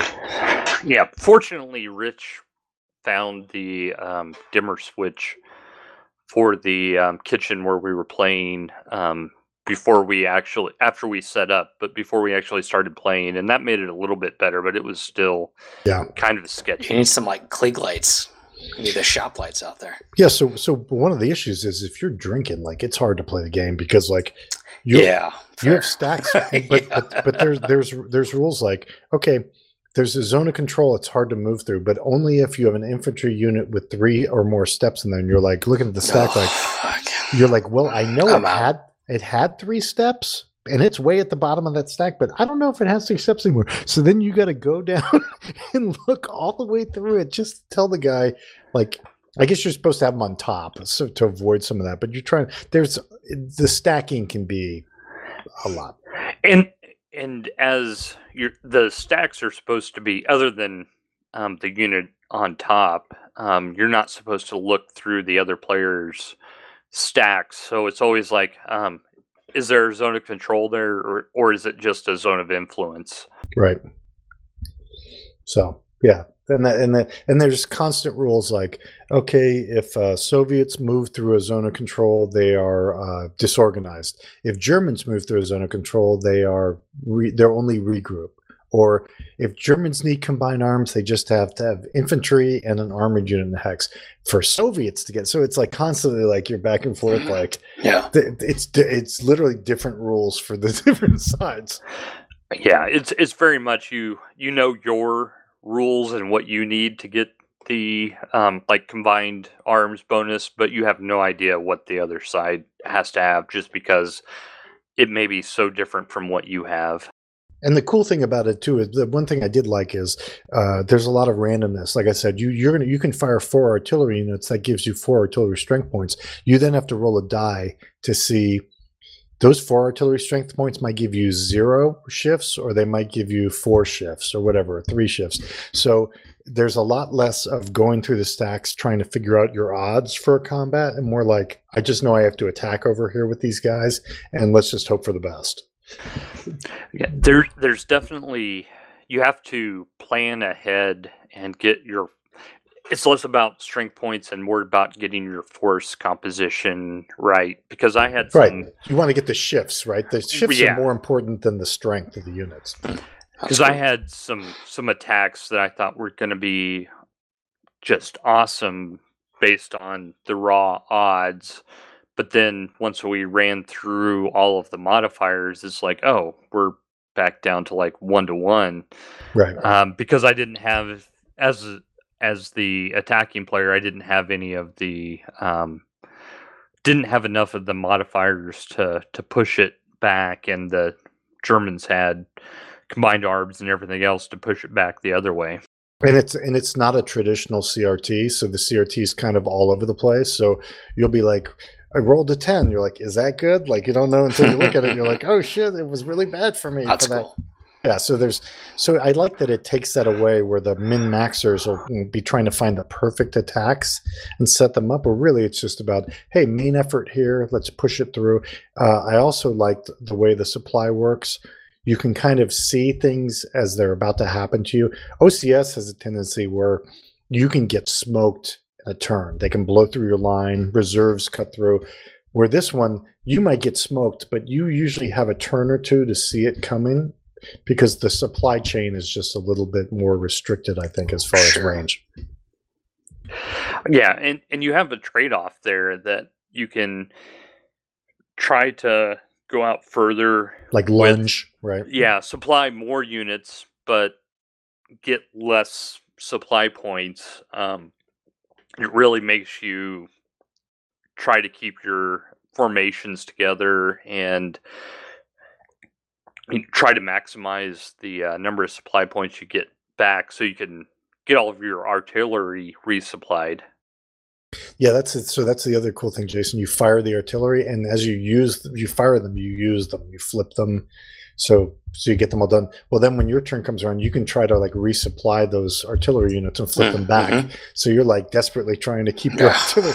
and and for the Germans, there comes a point where you're like, "Hey, we don't have enough supply yet left in the pocket to feed you guys." So then you just absorb them. You, you kill off an Yep, artillery you unit. guys are and you- fucked. Yeah, Yeah, report to your local infantry uh, uh, S1. You know, they have to report that they, just, they get made into infantry units. yeah. The the big thing is when um, the Soviets cut off um, the pocket, then the Germans get so many um, supply points in the park the pocket to then resupply um, artillery and everything else, and then they have to. It's like, well, if I keep resupplying this, then I may not to be able to keep all my units in supply. In which case, I can't attack at full strength or do everything else. And and so it's a real. They're they're they're trying to conserve the supply points, but they still need to spend them, and and it's a real big trade off for them. So yeah, I think so. My assessment of the game is, and I I played through it previously. I think I talked about on podcast about the the looks of the game and the play.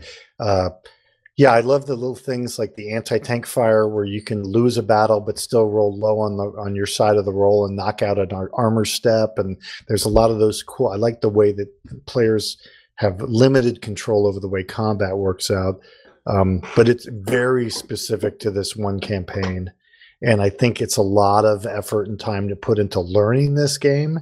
So if you want to play Korsun Pocket, yeah, absolutely. But I don't know how well it would transfer over. I don't think they. I think it'd be tough for them to be like, "Hey, we're going to make another another two or three games based on this period using these rules."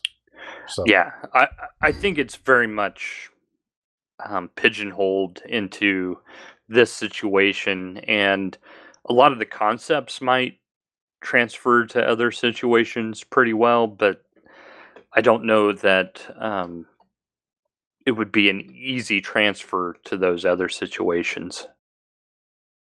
yeah. Hey, boys, I'm going to have to hit the head. So the Miller Lite is coming back. I'm gonna get a drink. All right.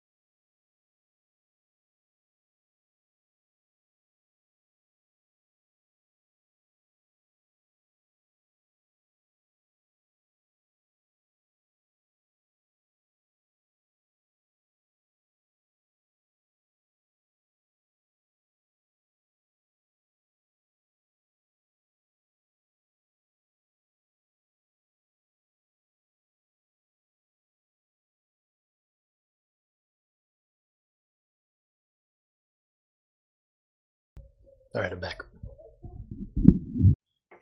I'm ready to go. Okay, good.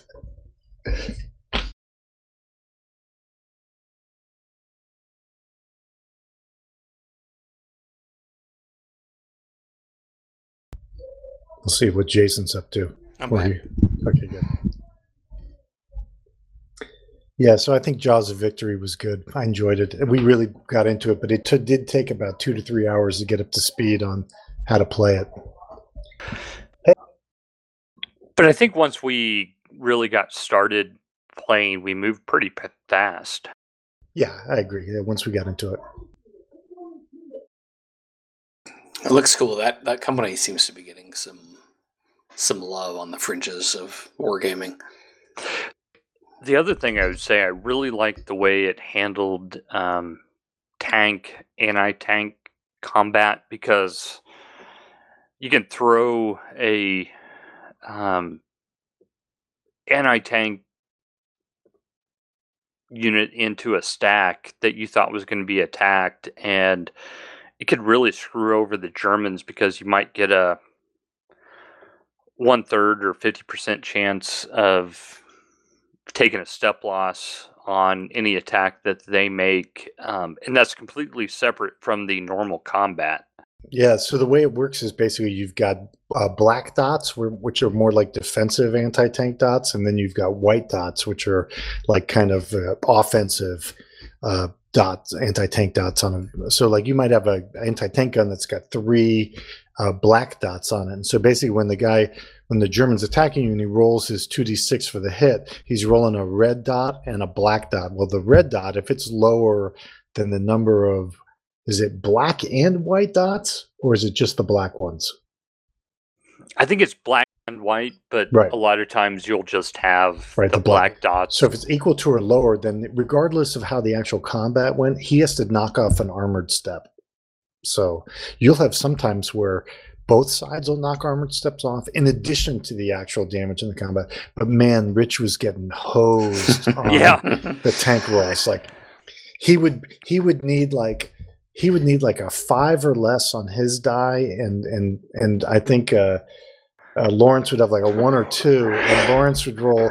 Rich would roll for the combat, and the red die would be one, and the black die would be six. So Rich would not lose anything. Like Rich would lose an armor step, and Lawrence suffered like zero casualties. yeah, it was it was kind of crazy that I was soaking off so many armor steps without him doing really any damage. Um, and it was kind of the um, luck of the draw, but at the same time, it was It became a theme during the, Yeah. during the game as we But went on on the weekend. but it was nice to see that they they were kind of separate things. Um, that it was this armor combat is completely separate to the actual roll, and you could roll well for the actual um, combat roll, but you could still get screwed in the co- in the uh, armor aspect of it. Right. Yeah. I, li- I like the idea that, like, yeah, again, like I was talking about, you can work out all the numbers where you're like, oh, I know I've got 27 to 9 here, and I've got 32 to 8 here. So I'm maximizing all my shifts. And you can still get hosed based on the way the timer works. Yeah, by the That's time crazy. by the end of the weekend, I was looking far more toward the um, terrain and other aspects of the combat than I was trying to figure out the raw combat odds. Yeah. I think you, I think you start to look at more like You just terrain. meant like the the pirate river in Manila. no, that's, yeah, that's right. How close he was, how many waves. You, you, you always bet on the pirates, but that's beside the point. Yeah. That, this is coming from the guy from the last both times we played. Damn. Shade. but but but yeah i like that i like that point because i think that's true where you you do start to focus more on the actual uh terrain that this and you do look at the size of the units that you have involved but maybe more on the mix of them like do i have enough armor mixed in? Um and so that kind of like feeds into like how you think these fights are going to turn out. And I really felt like the um, artillery worked like I expect it to work. Um, that you, you you needed to keep artillery um, back to kind of support the infantry in the defense of the line and and that sort of thing. Whereas I'm not sure, like in OCS or other things, you're you're using artillery like I Yeah, no feel like they should be. yeah, nowhere near. I mean, I definitely think the artillery was was firing until they were dry on the defense, like until they're empty. Like you want to fire off everything. Whereas in OCS, you have units where you're like artillery units are like, yeah, you're not going to shoot because I don't, I don't want to pay the supply to fire you. so that's that's a different situation. The artillery, I like that the artillery units in this game have it built into them already. So you're going to fire them if they can fire. But then it's a question of whether you want to reload them. As with OCS, you're just always like, I'm not going to shoot you at all because Well, and for me, as the Soviets, um, there were times where I wanted to move to be able to fire them in defense if I did, and that was like a big choice of. Um, and there were times where I moved them forward to kind of help support the front as it moved along, but then Rich attacked where I had vacated artillery support, and it's like, oh, son of a bitch, I should have left them there for another turn. Yeah, the other thing we didn't take advantage of as much was I did wasn't aware of the hilltop rule, where if the artillery is on a hilltop adjacent to your defending hex, you automatically get a shift for them. And I was like, I had some hilltops where I just wasn't aware of those hilltops. And, and I think um, I had some advantages where the Soviet handoff on the interior circle defense was miscommunicated, and neither Rich or you realized that you should be handling those. Yeah, we and so should you have been didn't do running. anything. we should have been running away.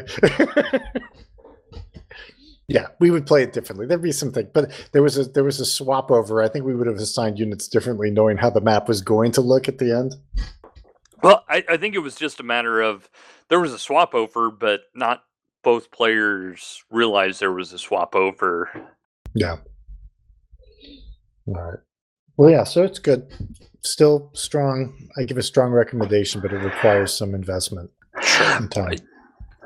Yeah, the great thing about it, and we didn't really get to see it, was that the after the big German, or I'm sorry, after the big Soviet offensive, the Germans get a ton of reinforcements and get to kind of go on their own offensive and relieve the pocket. Um, so both players, both sides, really get an, a chance to um, be on the offensive, which I'm not sure really happens a lot in other World War II games. Right, because you have Wanda. Operation Wanda kicks in for the Germans. Yeah, exactly. All right, Jason. You have any other questions about your? I don't. It looks cool. It's getting a lot of love. so we played Sekigahara, and so Lawrence Much had- better. That's Lawrence that's not more played in my that. wheelhouse. Man, So I, so I played. I played Rich. Did- I, did I played. Just say man. I played Rich. Wow. And, man, uh, it was a very gambling, How gambling you. play, but we were pretty drunk. So that that's true. And I did play against Rich um, the next night, and I eventually conceded because I didn't know what the fuck I was supposed to do. I, Uh, you, you can't you can't meh a game you concede. I mean, and, fair and enough. the, the, the moonshine was going heavy. There were I understand. we, Yeah. we, we were doing the moonshine and ginger ale cocktails, and they were going down smooth. I think at that point. Yeah, yeah, it's just not my type of game. It's it's more about the bluffing and the Suit suit matching. Exactly. Um, You prefer you prefer to bid on rap punts That's and. Exactly. and, I- and There's, jizz. there's not enough punts. There- in, in if, if there's no pirates, what really is there to play for? I continue to attest. Sekigahara is almost a perfect game. It, it's well, it's It's light. so good. It, it's fun. It's but very light. That's fu- yeah. I mean, And it's, you it's not sc- Jaws of Victory. It's not OCS, but you can it's, get it's screwed great. on the cards, but Uh, and so That's then yeah, fun. But it's we did- also like two hours, right? we did bust out Splendid Little War by Legion that I had bought. It's Spanish American War, and I just kind of bought it again because it was on sale. And I was really wanting to buy the reprint of Dien Bien Phu because I felt like they they said they really improved a lot of things in that game, and I loved the first one, so I threw it in uh, for the buy. Um, it's basically a, a game about you know, the Spanish American War, uh, and it's in Cuba where they're trying to uh, take Santiago, the capital Santiago, and uh, there's a bunch of scenarios. We tried to play a couple short scenarios. It's it's a tactical game where you go from companies to battalions, and uh, it was not great. Like the scenarios were not fun. The small scenarios. And some guildies play tested it, right? Well, yeah. So that's the interesting thing. So it said all good, and was it Duck that tested it also? Yeah, yeah, I think so. And and when we actually called them up or texted them, they're like, "No, we never play tested that game." so i- it is Wow, kind of bullshit because they actually play tested the Maori War game, and this game this game felt like it had not been play tested. So basically, this looks like a reprint of a game that was done a couple years ago, and it just looks like a straight reprint. Um, I think there's some interesting stuff in the game. Like there's rules for like uh, uh, black powder units where if they're easier to shoot at because they're black powder. Like the volunteers, the American volunteers had a black powder, black gunpowder, so it was easier to see where they were because they're they're shooting left clouds. So those units are easier to fire at. There's rules for yellow fever. There's a bunch of different rules.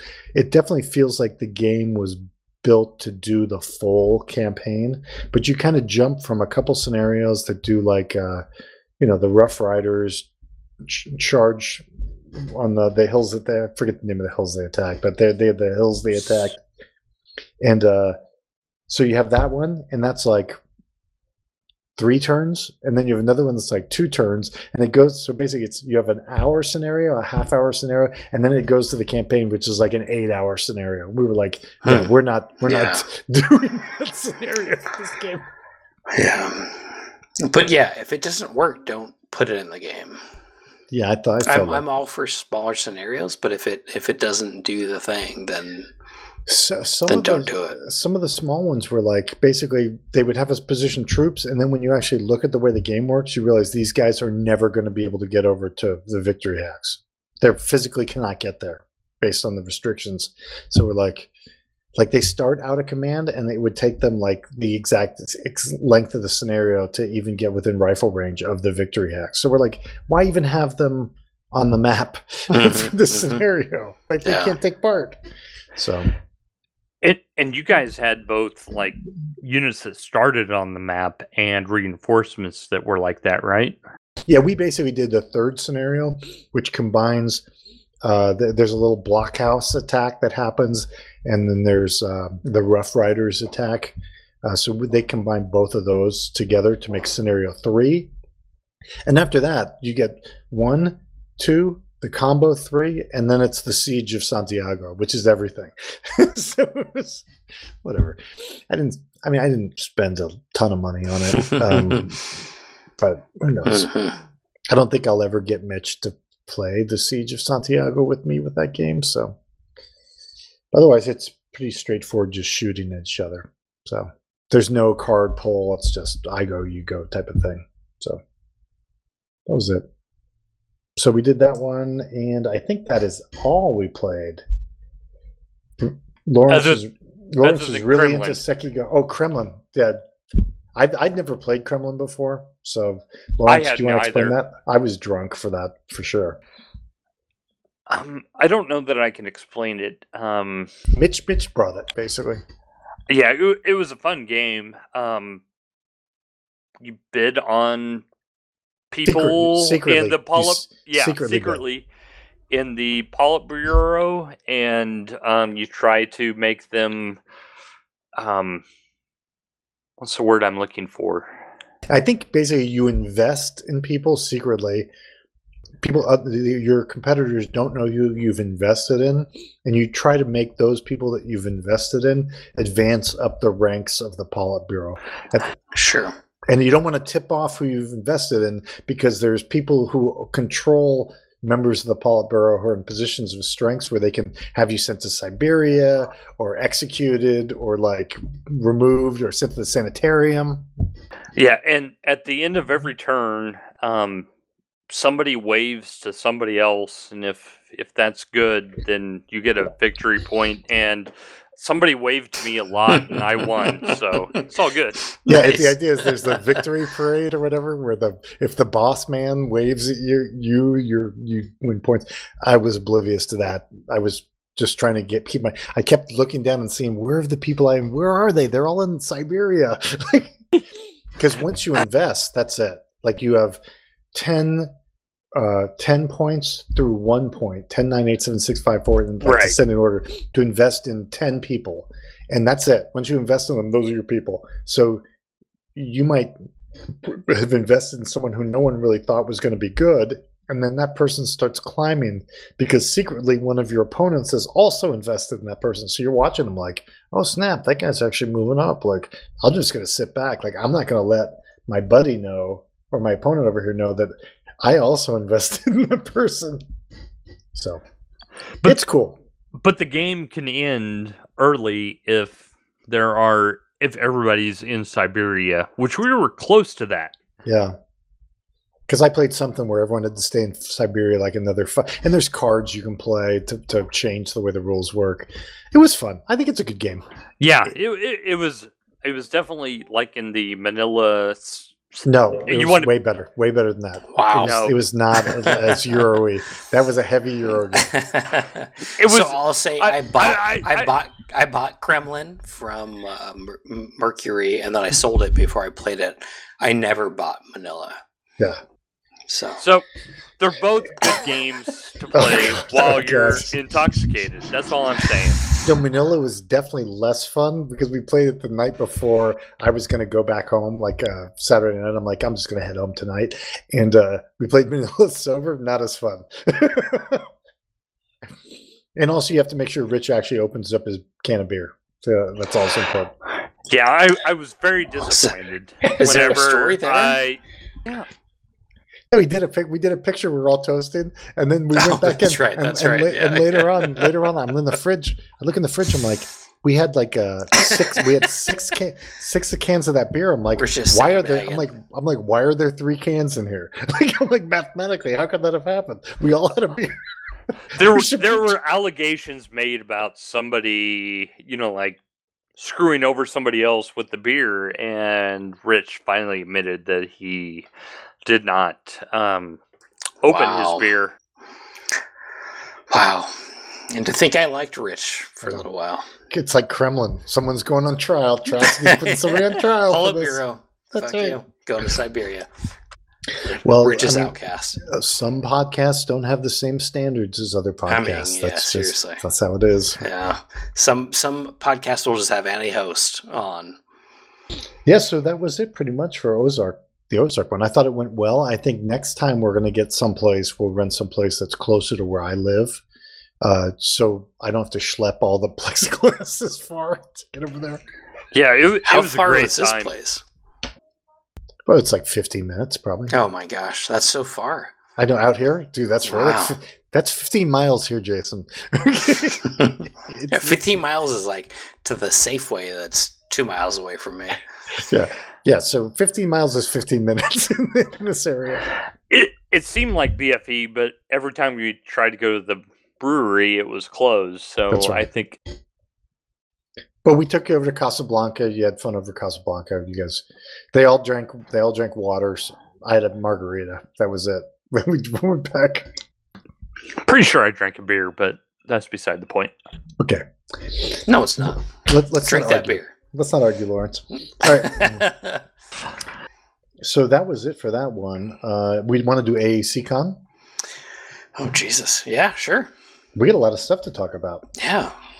This would be a good one.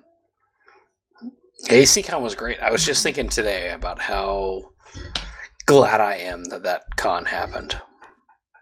Oh yeah, and I thought it was fine. There were no big issues.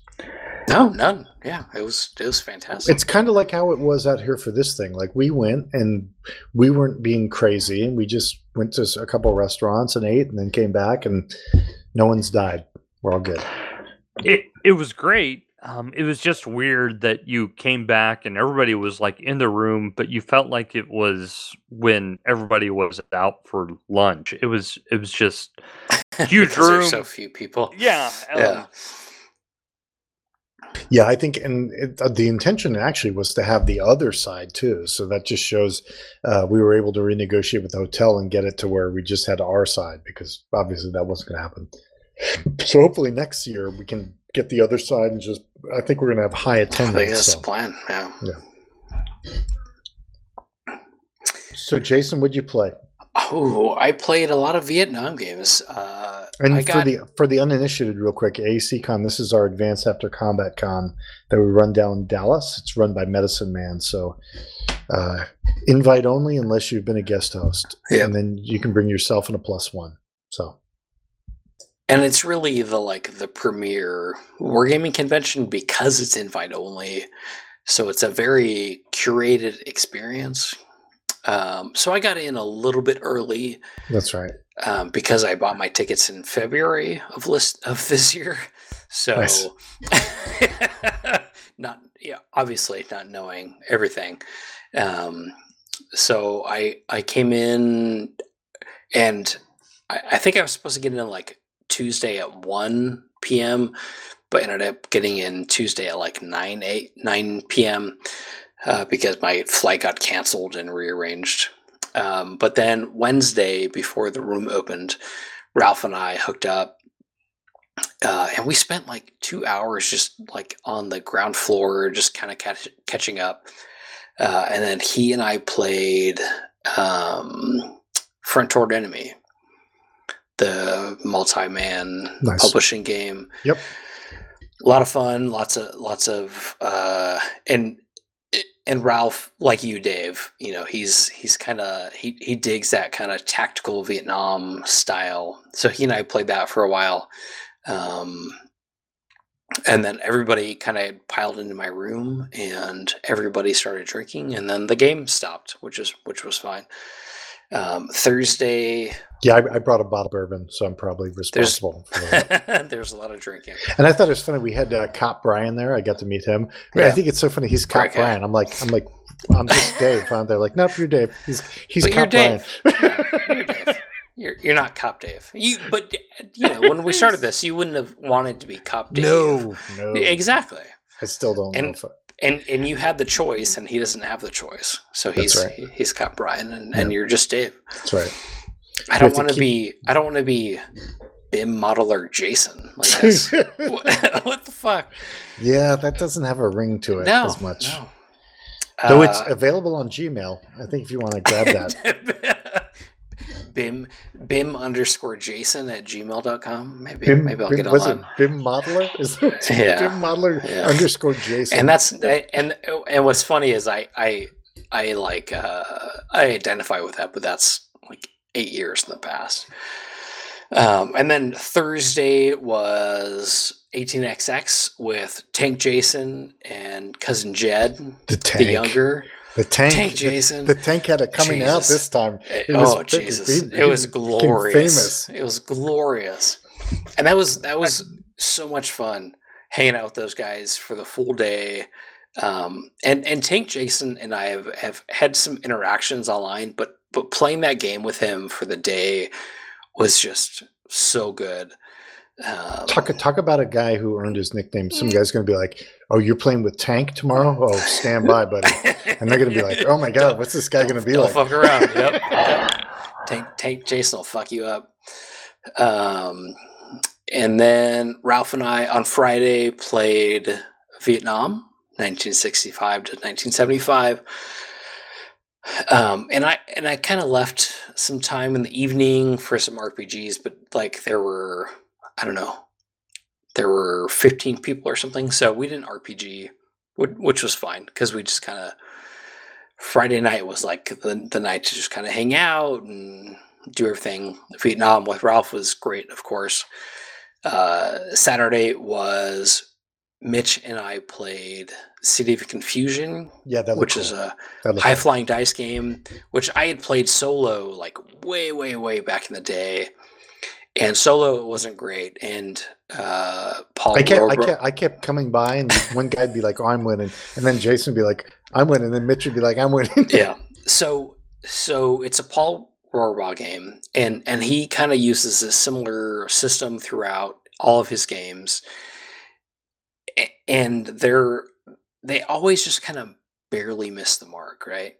Um, and and City of Confusion was kind of this the same thing, where surprisingly the system did did pretty well with Hue. Uh, so City of Confusion is the the it's I I think it's I think it's the latter two weeks, maybe it's the whole month of the kind of siege of Hue where um, the the, the um, yeah, you guys are fighting. The Marines are fighting back into the town. So the yeah so the the the northern vietnamese army comes in and the nlf is kind of in the citadel of Hue and then the marines are kind of outside south of the river. And it's this whole and and and, and as, I, as i say this I, I probably should have prepared but it, it feels like the whole month. And the, when i played it solo i gave up after you know six turns or something but mitch and i play that game all day on saturday. All game or all day we played the whole game. Mitch won by one victory point and it was like 102 to 101 or something like that. Nice. at, at the end of the day like six hours of playing. It was fantastic and well, it sometimes it's better when good when you have somebody else who can carry part of the load of running Yeah, the game, right? and so, so, it's it was. He he knows you know what what the us is trying to do. I know what the what the vietnamese are trying to do. And there were a lot of rules questions and i wrote them all down. But like he and i playing this game just kind of in that moment was so good. And and the we let we let the rules that were kind of fucked up kind of get out of the way um, and just had a great time with the system had a great time with the game city of confusion um, and and really because mitch and i are both obviously huge vietnam guys um, and it was just just so good. And then you know saturday night was uh oh shit what was the name of the game Mexi- Mexican. Mexicoan, Mexicoan. And uh, so we played uh, Naval War, something, whatever. Um, that kind of light card game. And then Pretty Dave sure was, I won that. you did win that, yeah. And then Dave was like, fuck you guys, let's play Mexicoan. And uh, we were all pretty fucked up about 30 minutes into that game. And Tank Jason Yeah, I just started, his I, nickname. I started work in tank. I started work, And, and, he, and he- actually, I, I think I was down.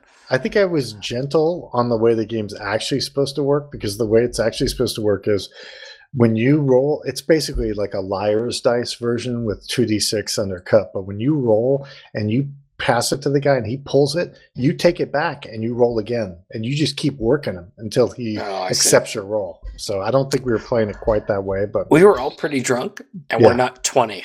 that's right. Yeah. Or 21. I said, "Fuck this shit, I'm out." Which is probably safe. but yeah, so, so was Mexico, fun. Mexicoan was fun. It was a lot of fun. And that was where like we were just all sitting around. I'm like, fuck it, give me two dice and a cup. Because Dave and I were both pretty adamant that we didn't want to do the state of the podcast because that was, that's, no one cares. That's gets to be too much. Yeah. So, what about you, Lawrence? What'd you do? Tell us about Barbarossa and Axis Empires. let's let's ignore Barbarossa. I mean, that's we played Axis Empires, and um, And we had five five players, full thing. Yeah. Took Yep. all the Creek dice So- and so.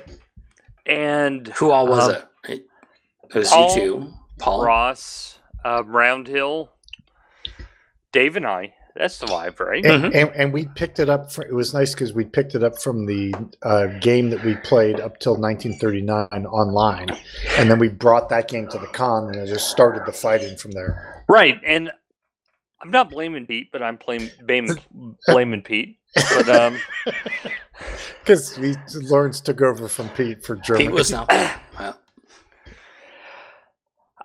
I think um, the problem was that Oh, um, I, I hear excuses. Poland Poland had a um, Soviet influence marker in it. Is that right? Yeah, I Um, think the problem was that Pete tried to take Czechoslovakia. Czechoslovakia resisted, and that left you with Poland as a as a neutral between between us. Yeah, and I didn't handle that well. I'm not. Uh, I'm not saying that Pete screwed the whole thing over, but um, he doesn't have hundred percent of the blame. for what they but do. I didn't handle the the situation that was presented to me um, the best it could be. Um, I was basically presented with a choice of trying to go through Poland and then the Soviet Union in the sa- same turn, or trying to deal with this with Poland and then waiting on the Soviet Union, or Meanwhile, weather's getting bad. Weather gets yeah, bad. or, or just saying fuck it. I'm not gonna. I don't care about Poland, and I chose. I say fuck it. yeah, that that that was the wise choice. Here, I- here. I think um, I shouldn't have worried ab- about Poland at all, and but I tried to like maximize my chances against Poland and minimize my chances about a Russian counterattack, and it did not work well because then the Soviets created a line that was too deep the whole way, and I was fucked. Yeah. So yeah. So from my perspective, I was the Soviet Union. So uh, it was a challenge for Lawrence because he was, like he says, Poland was between us, and so he was kind of sitting there, and the choice is you've got Case Blue that you can pull, or not Case Blue. You've got Barbarossa you can pull as your card, and uh, the the problem is you've only got you want to bring Barbarossa for a three turn season to maximize it. And if you don't, th- then you're going to waste some of those turns if you use it for a later season or later month. And so he he picked it at the right time, but then his first turn he had to use running through Poland. Now, Poland also had a terrible mobilization and did not like really produce much resistance. But it gave me enough time for me to be like, oh snap, here they're coming. And I managed to back up some of my guys and build like kind of a double line. The other thing that I got lucky with was I had done Russia challenges Germany just right before that, and that gave me like 12 extra infantry steps. And uh, then I was able to distribute those guys along my my boundaries. And there was something that if you, it was like literally like a five and six chance that Yeah. if you rolled Like worse, a political roll. Yeah. yeah, Romania would have joined. Yeah, like Romania would have joined the Axis if I'd rolled badly. Like you could pick a country on my border. I think Lawrence just clicked the channel. Come, come back, Lawrence. Welcome He's- back, buddy. Fuck, fuck you guys. I'm out. Don't run out. This off, game man. is bullshit. Yeah, so I think it was the the fact that he he there was something I was rolling. I rolled lucky for those rolls, and then uh, and Yeah, then one, one and six is pretty good. and then well, it was uh, actually it was worse. It was like a four, five, or six or something. If I rolled, it would have fucked me over. But uh, then I uh, managed to pull back, and then mud came. Oh no, then so Lawrence was still doing great attacking me. the The problem is then Paul, his Japanese ally, came over and told him he should do this mobilization limits card for his next and I don't know how he convinced him to do it. But basically, then he so then Lawrence played that as his next card, and that completely slowed down the entire attack. Yeah, that was like That checks out. he he talked me out of a card. Um, I don't know. How, he was like, "Oh no, you're screwed if you don't play this early," and I was like, "Yeah, I think you're right." And then I was screwed because I played that early. It was yeah, it basically it basically was like where he should have had one more season of offensive, which would have helped. Uh, it then slowed. He had no. I don't think you had any blitzes on that card. I think that was like a just a. Yeah, it was like a build-up card that is like, oh, this will help you on the defense. It's like, no, I'm on the offense. I should have been. I think it's. I think traditionally, when you look at the history on the card, because the nice thing about Axis Empire is it'll tell you when. I think traditionally that card's played like Winter Forty Two. Like Mhm. you know, it's not. But he was like fall, and the problem is then mud, then mud came, and then the Germans were screwed. Once mud comes, they can't like leave ZOCs, and so then I basically just started. You know, you're doing bad as a German player on Barbarossa when the Soviets are playing cards that allow them to bring 32 unit 32 steps out of their force pool and they only have 21 that they can bring Yeah, that doesn't sound good. so i'm the soviet players complaining because he's wasting replacements like oh, i don't have enough dead guys Yeah, it's never good when Dave is like, oh, I can only bring in 27 of my 32 replacements. so then then the last part was where uh, lawrence was falling back into anchored his his uh his right flank on neutral Romania, and I'm like, yeah, I'm invading Romania. I just went through this blitz. Well, that was what kind of sucked. It was like um, I could either go through Poland or Romania. I was not good through either. Um, and so I went through Poland, and then it's like, oh, I'm going to get a counterattack through Poland or Romania. Um, but I don't have the initiative to decide that.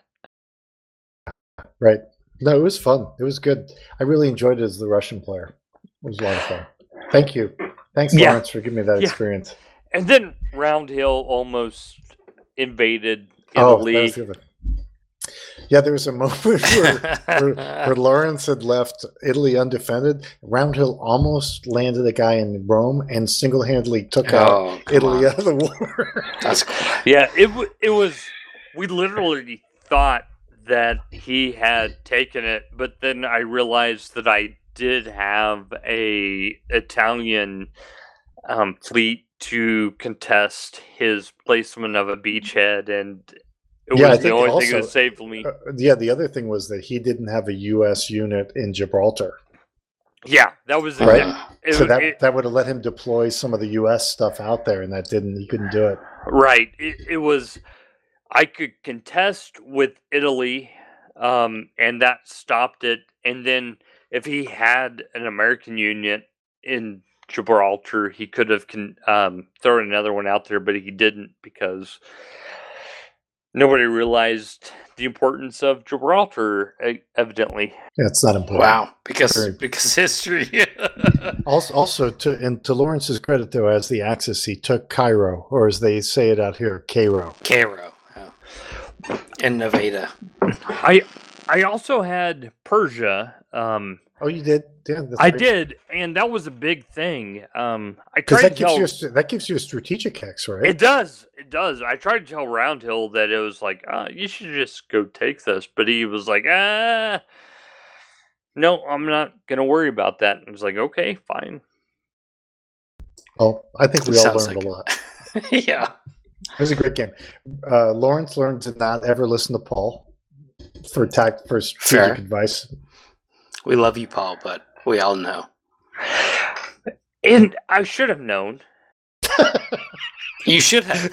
It's like listening to me in the quiz. you should have known. It's a non-Vietnam question in the quiz, and Right. Jason is giving an answer. You should just Ancients, I, I, don't- I can't pronounce the name, but but you'll still listen to my question or my answer. So, uh, Lawrence, any other games you played at the AC Con? we played um I love he's he's Viva holding, he's he's holding Emperor. he's holding it together pretty good. I, I love it. I love hearing it. I'm kind of drunk. We we didn't play uh, Locomotive Works this year. No, I am very disappointed in that. Yeah, Um, we didn't play any. Uh, I blame Matt for not coming. Yes. Well, why don't, why don't you guys do more drunk rail games? I think the problem is you guys are too sober during the rail games. Ah, we were pretty drunk last time when we were playing Locomotive Works. We were, and I don't remember what happened this week or or this um, con on Wednesday, but um, it just didn't work out. I think we were all drunk in my room, and so we just kind of said, "Fuck it." so were you guys initially going to do one down downstairs? Well, I mean, it's it's such a like Locomotive Works is such a good pickup dice game that anybody could have played it. Kind of like your uh your s- Manila. Sentinels or Manila, yeah. Uh, but So- but but different. But yeah, like I like Age of Steam. Is Age of Steam not considered like a good rail game? no, it's good. It's I- good, I- but it's just it's it's hard. Um, I, yeah, I don't like it because I'm bad at it. But it's running. It's basically running a railroad. Yeah. Instead of it doesn't have the stock stuff as much. Yeah, yeah. So we Yeah. didn't we didn't do any of the kind of winsome light rail games this year because there just wasn't. We we probably could have done it if if Lawrence and I had said, "Hey, let's play this," but we were both drunk and by I mean, I'm, did, I'm sorry. by Did like you call nine. did you call them winsome and light? Is that what you just called? Um, yes, them? relatively speaking. But Exactly. you know, you, you get to a point and and you're drunk enough where it's like, eh, I don't really care. I'll I'll I'll play anything.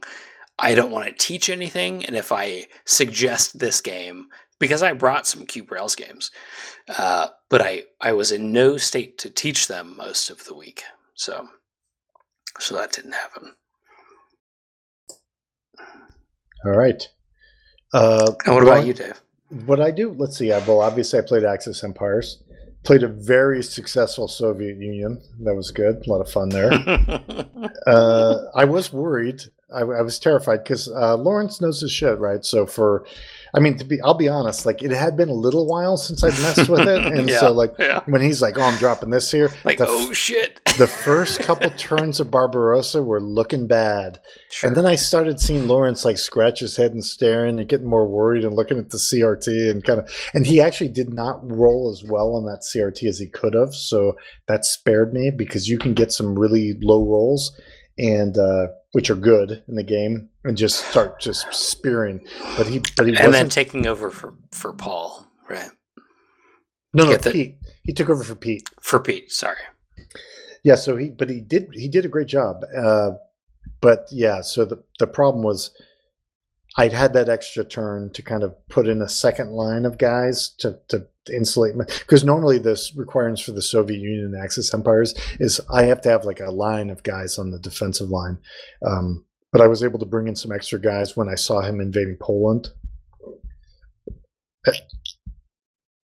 And, and then I was able to build a second line, and that kind of helped me. And then just yeah, just the mud because once you got delayed on the other card, then there was mud, and it just started.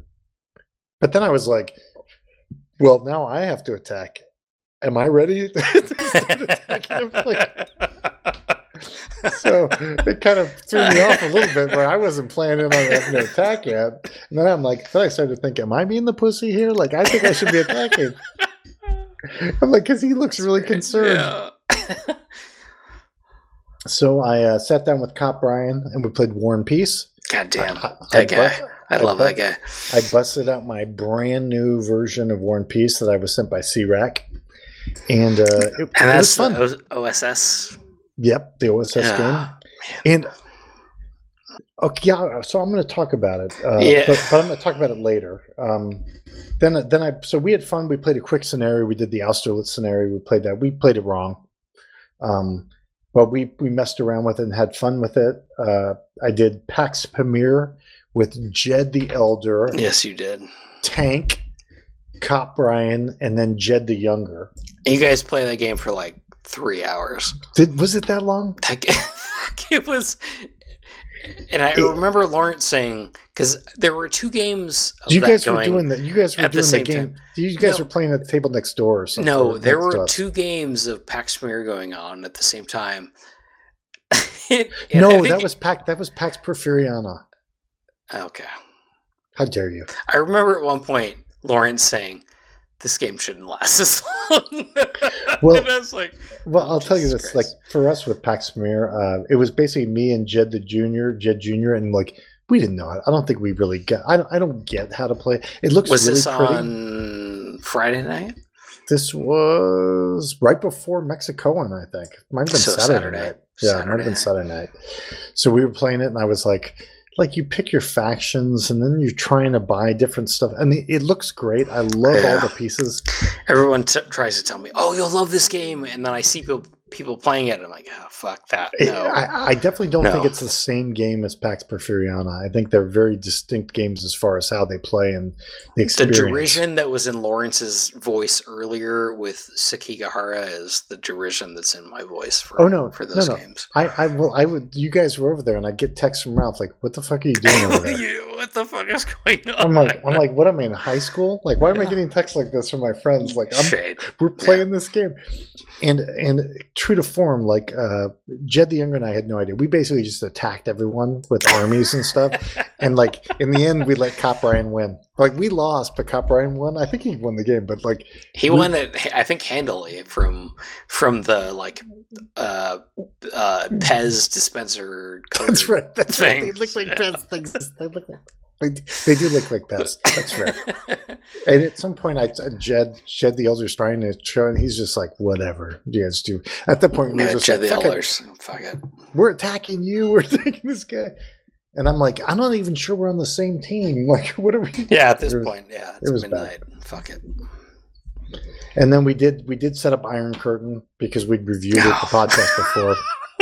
And there's a rule in Iron Curtain. I, I Rocket Man. That's the I same it- company, right? Is Jaws of Victory. No, MMP. MMP does uh, uh, Iron Curtain. Oh, sorry. it's an sorry, SCS. sorry. That's an SCS game. Yeah, that's uh Carl. Carl Fung. Right. It's Carl Fung's game, but uh, Rocket Man and I were going to sit down. I'm like, yeah, let's throw it out there. We don't have anything else going on Wednesday night. Is Lawrence just wandering around in the the recording at this point? he left. He said, "Fuck it." he's, I hope. I hope he comes back. he's on the floor. He's, maybe he's pounding water. He's, he's hey, Lawrence, you back? Lawrence, can you hear us? Classic. All right. Nice. anyway, so uh yeah, so we were uh what the fuck were we talking about? Iron Curtain. So yeah, Iron there's, Curtain, a, there's, there's a rule in Iron Curtain basically if you're doing the the basically People, the people listen to this podcast. I, I, I every, every time I, I can't believe it. but, but there's this thing where if you amp up for uh the the the war, right? So you can like pre-war deployments, right? Oh So yeah, yeah. It gives That's you right. these Yep. moves you can make, and we talked about them. And the idea is like every time you make one, you got to roll a d6, and if you don't roll a one, uh, you can make another one. And then, and the idea is if you ever roll a one, then you're done.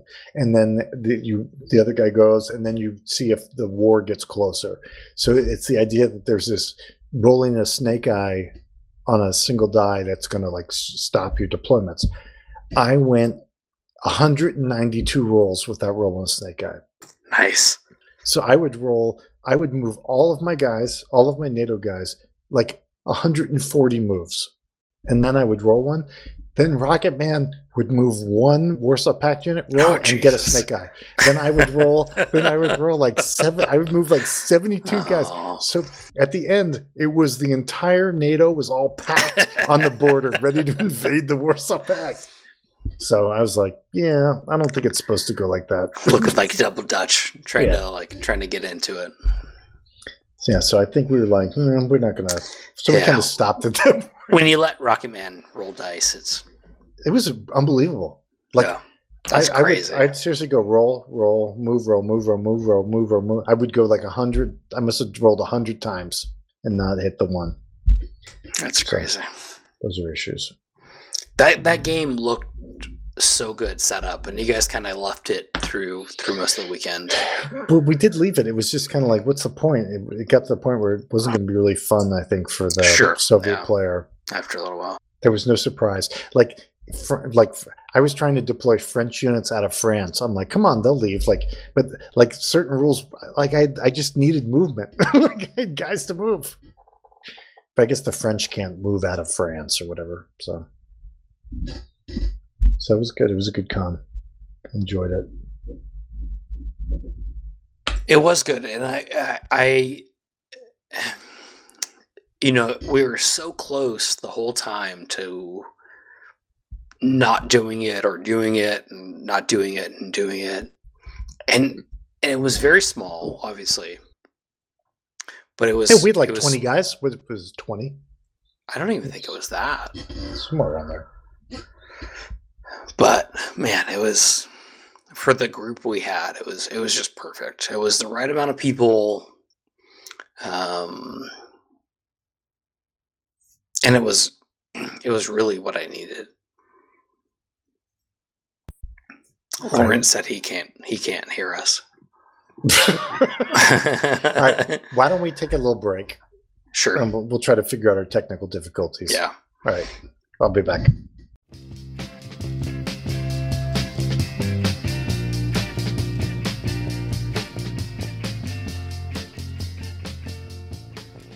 Stand by, folks. We'll have this fixed soon.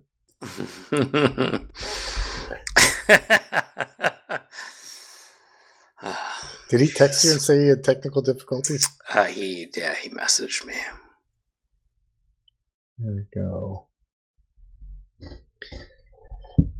Well, we'll see. We'll see how it goes. That's the AC. That was the AC con in a nutshell. That's right. Man, it was so good. So, what else have you had going on? Outside of gaming, Yeah, like whatever's what else is going on with you? I mean, work is going well, really well. I'm. I mean, I'm not Now, they- retired, They'd kind of given you your own company, right? That you're going to run. Mm-hmm. so that's going swimming, swimmingly well. Um, and I've been talking to our um, incoming CEO of, you know, kind of where we want to take that, and it's, you know, her outlook and my outlook are pretty well aligned. Um, so that whole thing is is great. No complaints. So I assume it's profitable. That's why they like it. yeah. that's right. That's yeah, that's exactly right. So they they said the first year, which ended in July, was you know if, this can at least sustain itself, if it could pay for itself, then we'll be okay. And that was like, I don't know, I, I don't want to put a dollar amount to it, but they they said if if it, if it could pay for itself, we'll we'll keep doing it. So I hired somebody and we did it for a year and it made double what what they said it needed to do for for it to continue. Oh wow, great. That's awesome. and so everybody's like you know dancing the happy dance or like and i'm making like insane amounts of margin.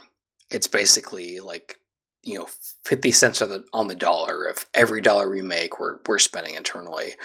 And we're spending a lot of fucking money internally but we're making a lot of money and so you know we need to keep doing this right. Oh, yes. Now, is this something where they're like kind of excited because it's almost the end of the fiscal year, and it's Uh, bonus bonus time coming around? No, th- this has been happening throughout 2020, it, where it's you know things are kind of things are okay in the in the company at large, but my company is doing exceptionally well.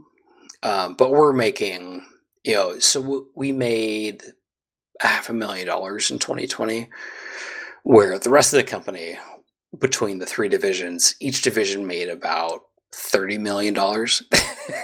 Oh, okay. And we made a half a million dollars, but we have three people and we're making, you know, 50 to 60% margin.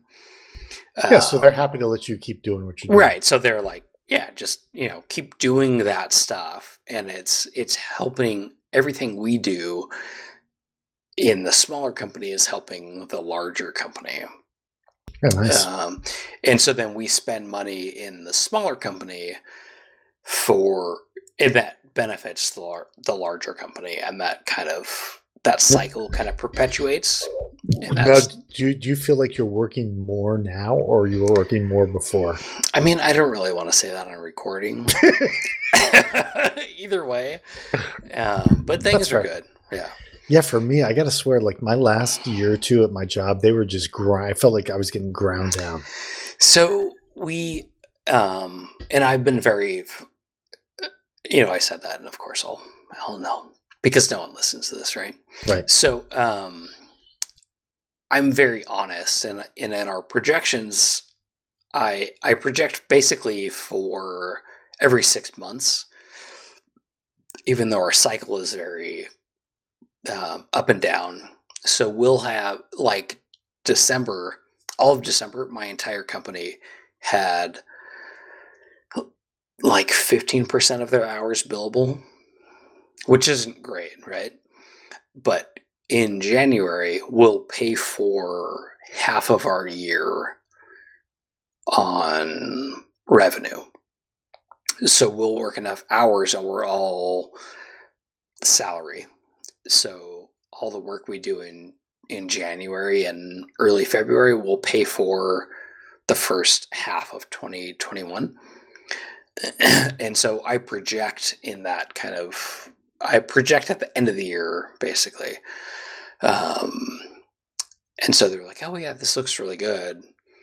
And then my guys are like, uh, we don't have anything to do, you know, do we need to look for other work? No, we're we're fine. We're we're, we're doing Oh, really, really? well really? but they're trying to jump you know jump ship like no just you know settle down we're get um you know one eight we're gonna have too much work and you're gonna be worried about hey can we bring somebody else on? And and that kind of cycle will pay for whatever's whatever's left Yeah, it's funny. We've been friends for so long, and I have a very vague idea of what you do. yeah that's uh, that's i think i think aaron's in the same boat I I- kind of, I, yeah I feel like you design stuff, like, Yeah, not really anymore. That's what I did before. Yeah, and like, so it's other stuff. yeah, and and, and yeah, I, I I I like it being less specific, so that it, it can't be, you know, it can't be tied down. Well, I like being retired because now I'm not I- muzzled. yeah. Now I'm not muzzled by a social media policy that doesn't allow me to talk about what I do Right. for a living. And I I did want to, you know, are we going to do the, the the new segment? Yeah, hey, let's let's talk about what the LA County Coroner's Office looks like. Oh, I can't imagine. Do you want to? Oh, do you want me to walk you through my So- experience at the LA County Coroner's Office? So, Dave, you know I'm a I'm a big true crime guy. Oh, yeah. So anything you give me is going to be exciting. So let's me. we can talk about. I don't I don't care what the listeners are thinking right now, but I'm uh I'm on board. I- I'll talk about it through my own personal perspective, which is usually not the, your traditional police officer perspective. But yeah, so the interesting thing about the LA County Coroner's Office is it's still the old morgue, the original like building that was built in Los Angeles. So it's like this giant brick building on a hill. And so like I would go there for autopsies because I was on the officer involved shooting team. So uh like if uh, we would have to park in the back. There's no parking lot for us. So we have to find like street parking somewhere like it's typical los angeles. Like it's, it, nothing's organized. So we you'd find a place to park your car and you would walk up a hill into the back of the morgue.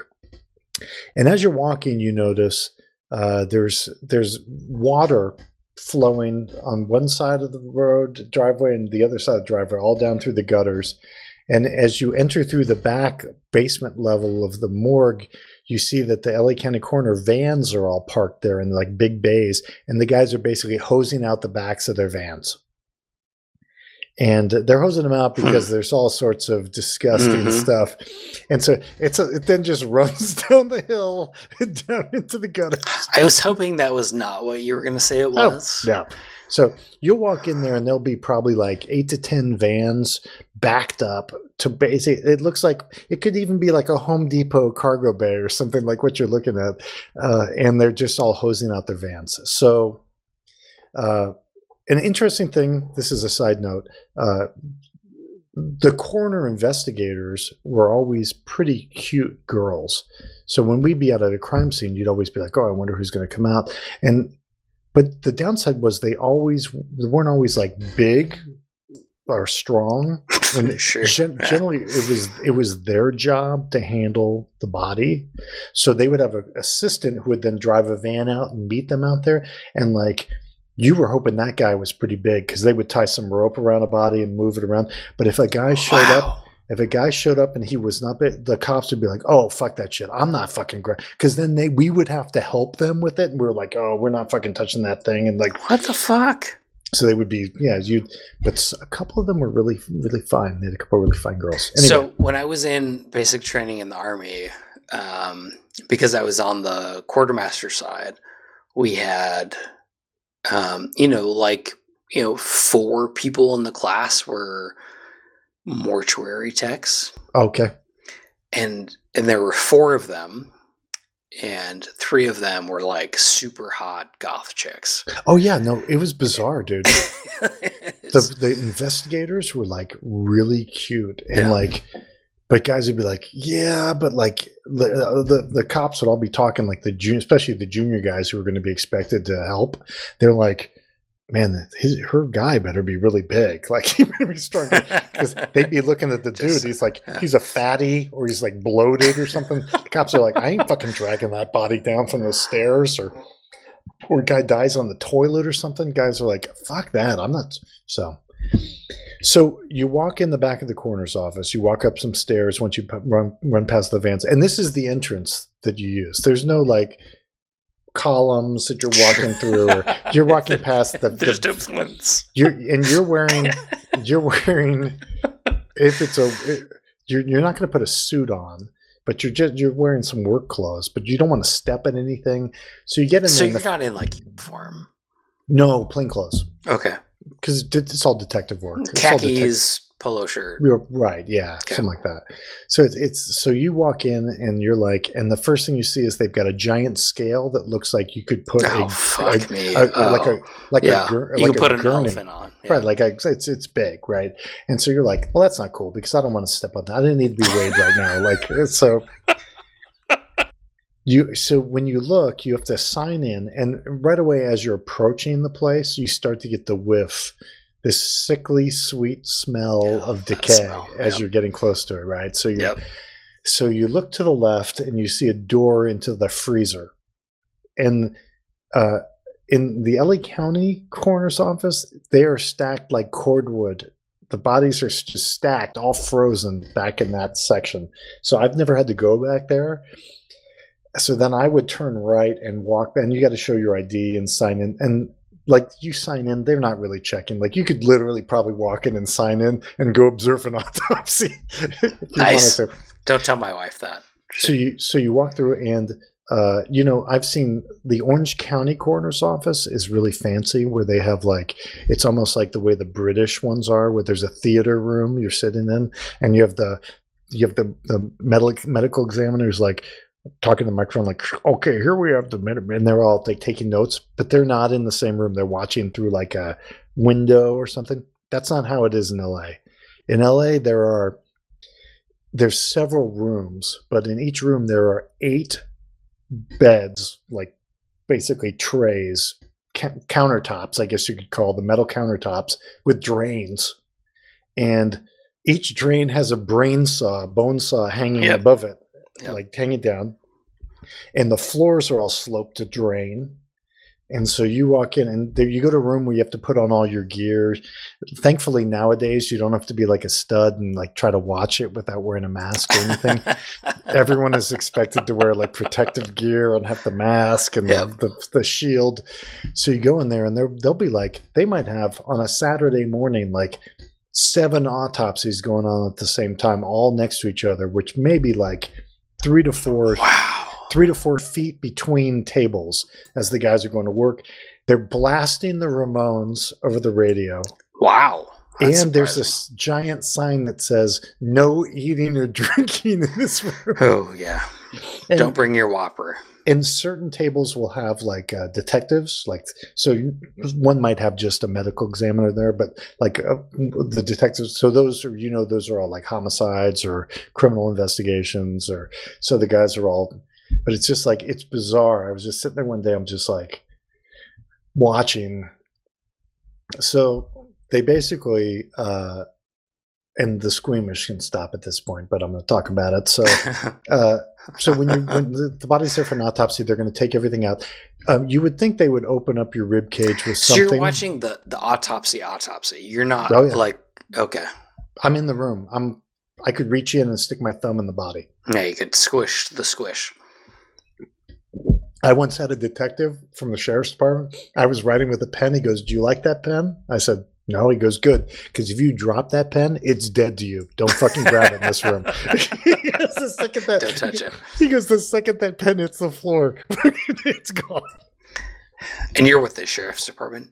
We, we it depends on who the agency was that was Okay. doing because we were from the DA's office, so we Oh, that's go right. Right. and then the agency would be there. They did have one once where the guy had a metal ball bearing in his dick, I guess, for like like sexual activity or th- so the female medical examiner is like, oh, there's something here interesting, and she cuts it, and the ball bearing goes ding ding ding, it falls on the ground and starts rolling towards the detectives, and they're all like running to get out of the way.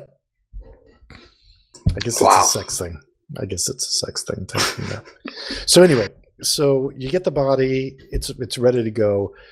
They open up the rib cage with uh like uh, clippers from like Home Depot.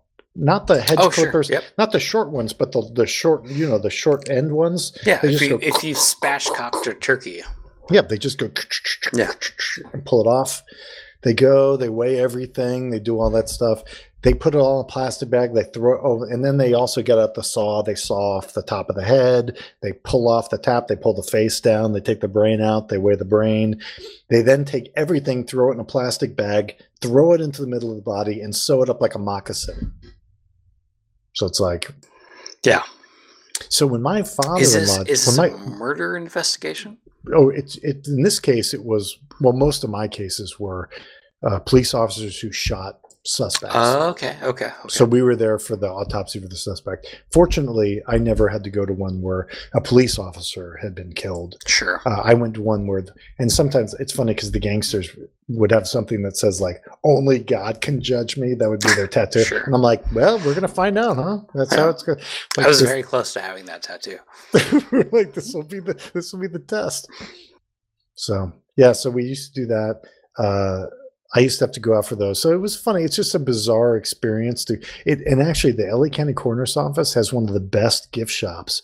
It's called skeletons in the closet and you can Oh, order I, you can order you can order online. Oh. oh and uh, the other thing is there was a uh, Can we get some uh, LAFD, LASD um, no they have dude, they, sweatpants? Dude, they have great uh, the grill aprons you can wear that show up uh, outline of a body, and it says LA County Coroner. Oh no! It's so good. oh no! Yeah, and, and Like, so the other the other weird thing is they Los have bodies. Angeles Sheriff's Department shot glasses is one thing, but a but a chalk outline on a Oh no, that's uh, great. on, That- on an air. on, a, air- on, apron a, is- on a grill on a grill apron. That's the best. Uh, but it was weird because poor Lawrence. yeah, he's he's chatting. He's he's very drunk. He So can't. they- he can't. He, he can't get back in. So, but they would be so backed up in the main room that, like, I was like, as you as you would walk by, there would be bodies on gurneys just waiting. Like one guy would be green. One guy looked like his face was chewed off by Christ. dogs. You're like, wow, you were grateful that your guy just yeah, got shot. yeah. Yeah. Wow, that's incredible. Yeah. So I became really good friends with one of the deputy chiefs there because I would go out in shootings. So they, they have their own uh, their own d- department, right? So they have deputy chiefs. One of the guys was named Winters, and he had been the deputy chief uh, at the coroner's office for a long time. He once told me the story when we were waiting out at an OIS.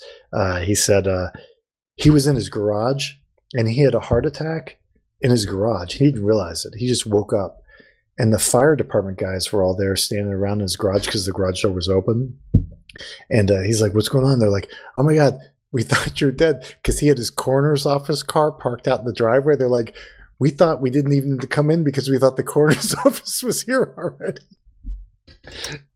Wow. Because they got in the call for him, and then Yeah. they, they roll up and there's a coroner's car in the driveway, but it was his our, car. jo- our job is done here.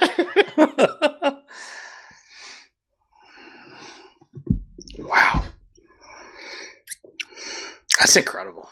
Yeah, so they do they do a lot there. I mean, Yeah. it's a busy office. Yeah, that's that's a that's a department I, I can't imagine being involved in. Yeah, no, I ha- I hated dead body calls. That was never like my thing. As far as Because you, you stayed kind of on the on the technical side of things, right?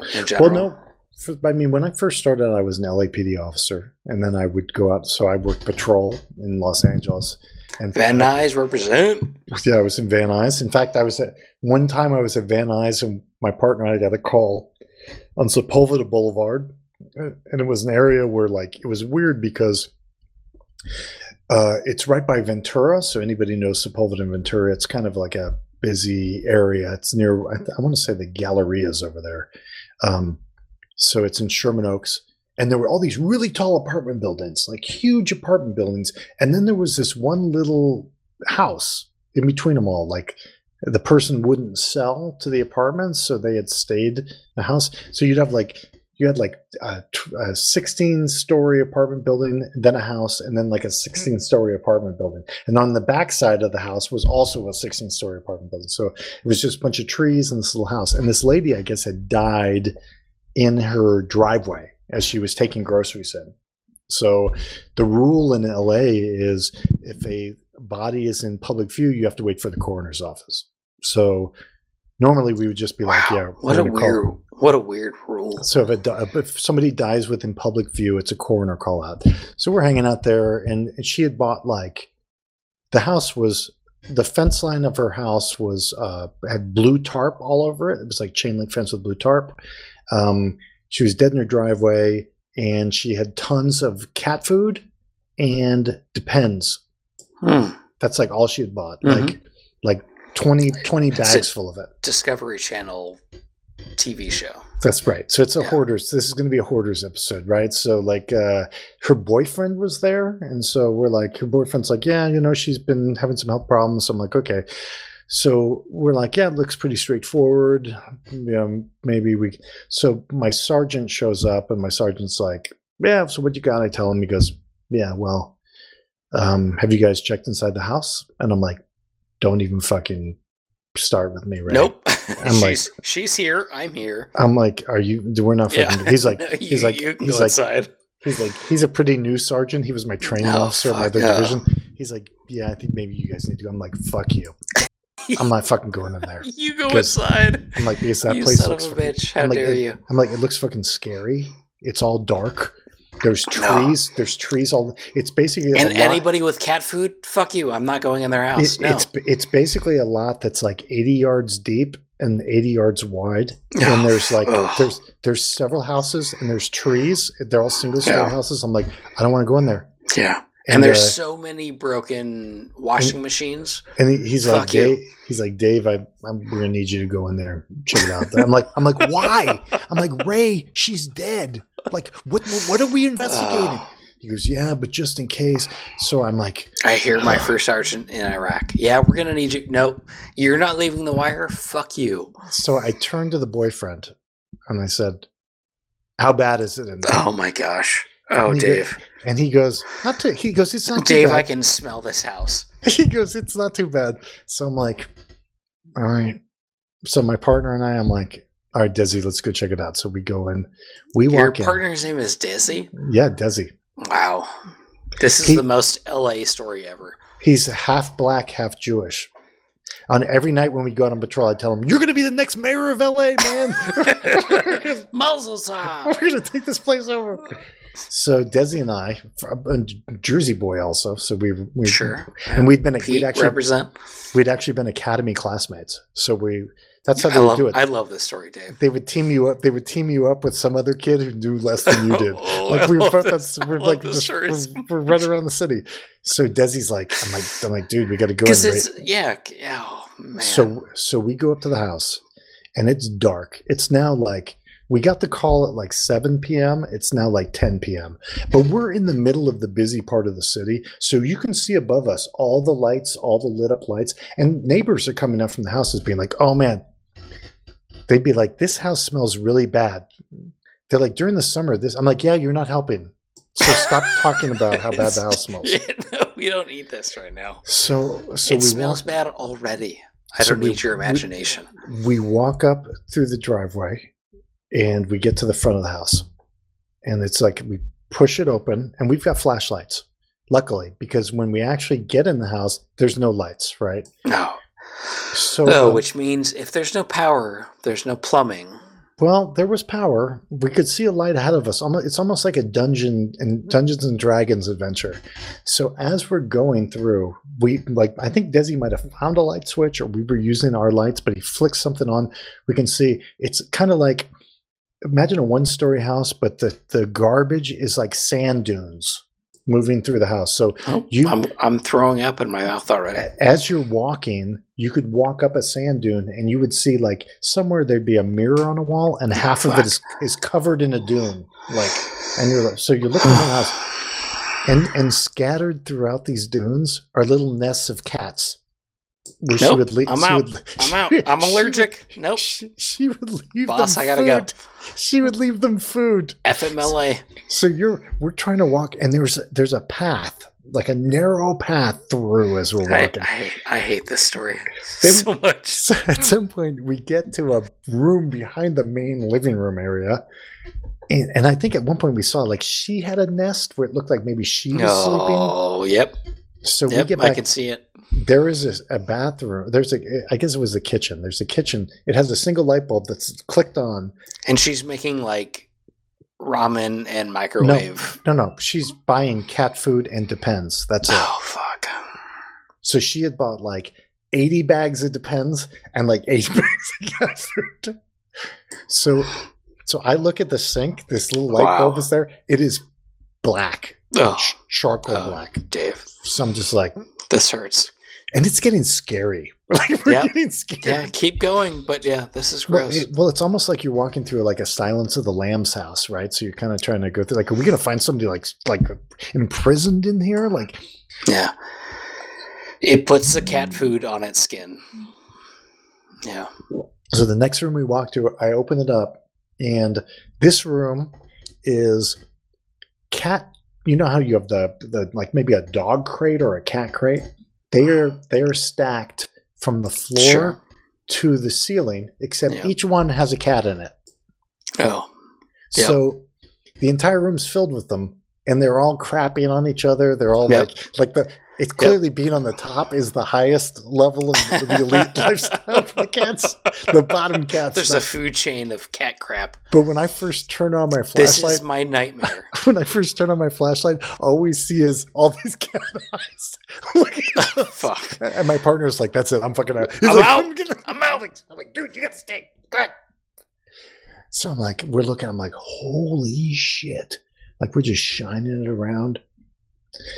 So we go through, like again, more sand dunes. Sometimes we have to climb over a oh, sand Oh, dune. the sand dunes is such a bad term for it- what It's, I just- know what you're looking at. It's just It's drunk so and de- gross. used depends. so we come out, I come out, and I'm fucking hot. And so the boyfriend, the boyfriend's out there. I've I'm had like, too much. Like, so my sergeant's there. I go up to the boyfriend. I'm like, it's not too bad. It's not too bad. Uh, Are you fucking kidding you me? motherfucker. He's like, whoa. My sergeant's like, hey, come on, Dave. It's okay.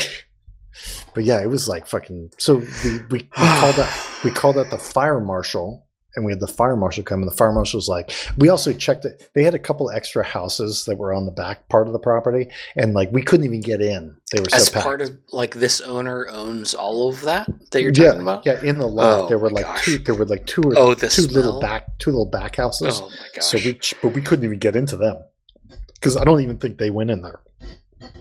So uh, I'm telling you, dude, we got out in our uniforms. Smelled oh my gosh. Even the next day, it gets into yours, and I was oh. still Oh. like, I was still like, oh my god, it still smells like it. yeah. I'm allergic to cat. I can I can smell all of everything you're saying. Yeah, the fire marshal told me it was the worst house he'd ever seen in his 30 year career. So gross. But it was bizarre because it was right in the middle of this like neighborhood, like very developed neighborhood. So So how did she die?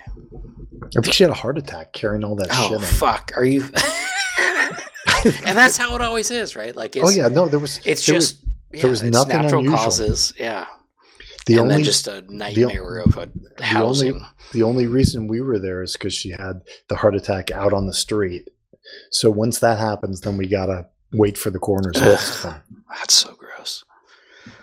That's so gross. Yeah, it's the worst. Life in a big city. Ugh. So Jason, you got a game you want to review? Oh, I'm I'm just sitting in it. Whew. Um, So that's a good bit, right? Do you want to keep doing I, that lo- bit? I love this. This, okay. the, the, the, Dave. I love you, and I love the war games, and I love true crime. So Okay, good. you doing We'll keep a true bit. crime bit is literally my favorite thing in the world. I love so- that Lawrence just keeps moving around. He he keeps pinging me on Rocket. He he can't get back in. I don't I don't know what's going on. Um, I'm gonna review the Battle of Wakefield. This is a C3I magazine game in the Men of Iron series that Ralph Sh- Ralph Shelton designed.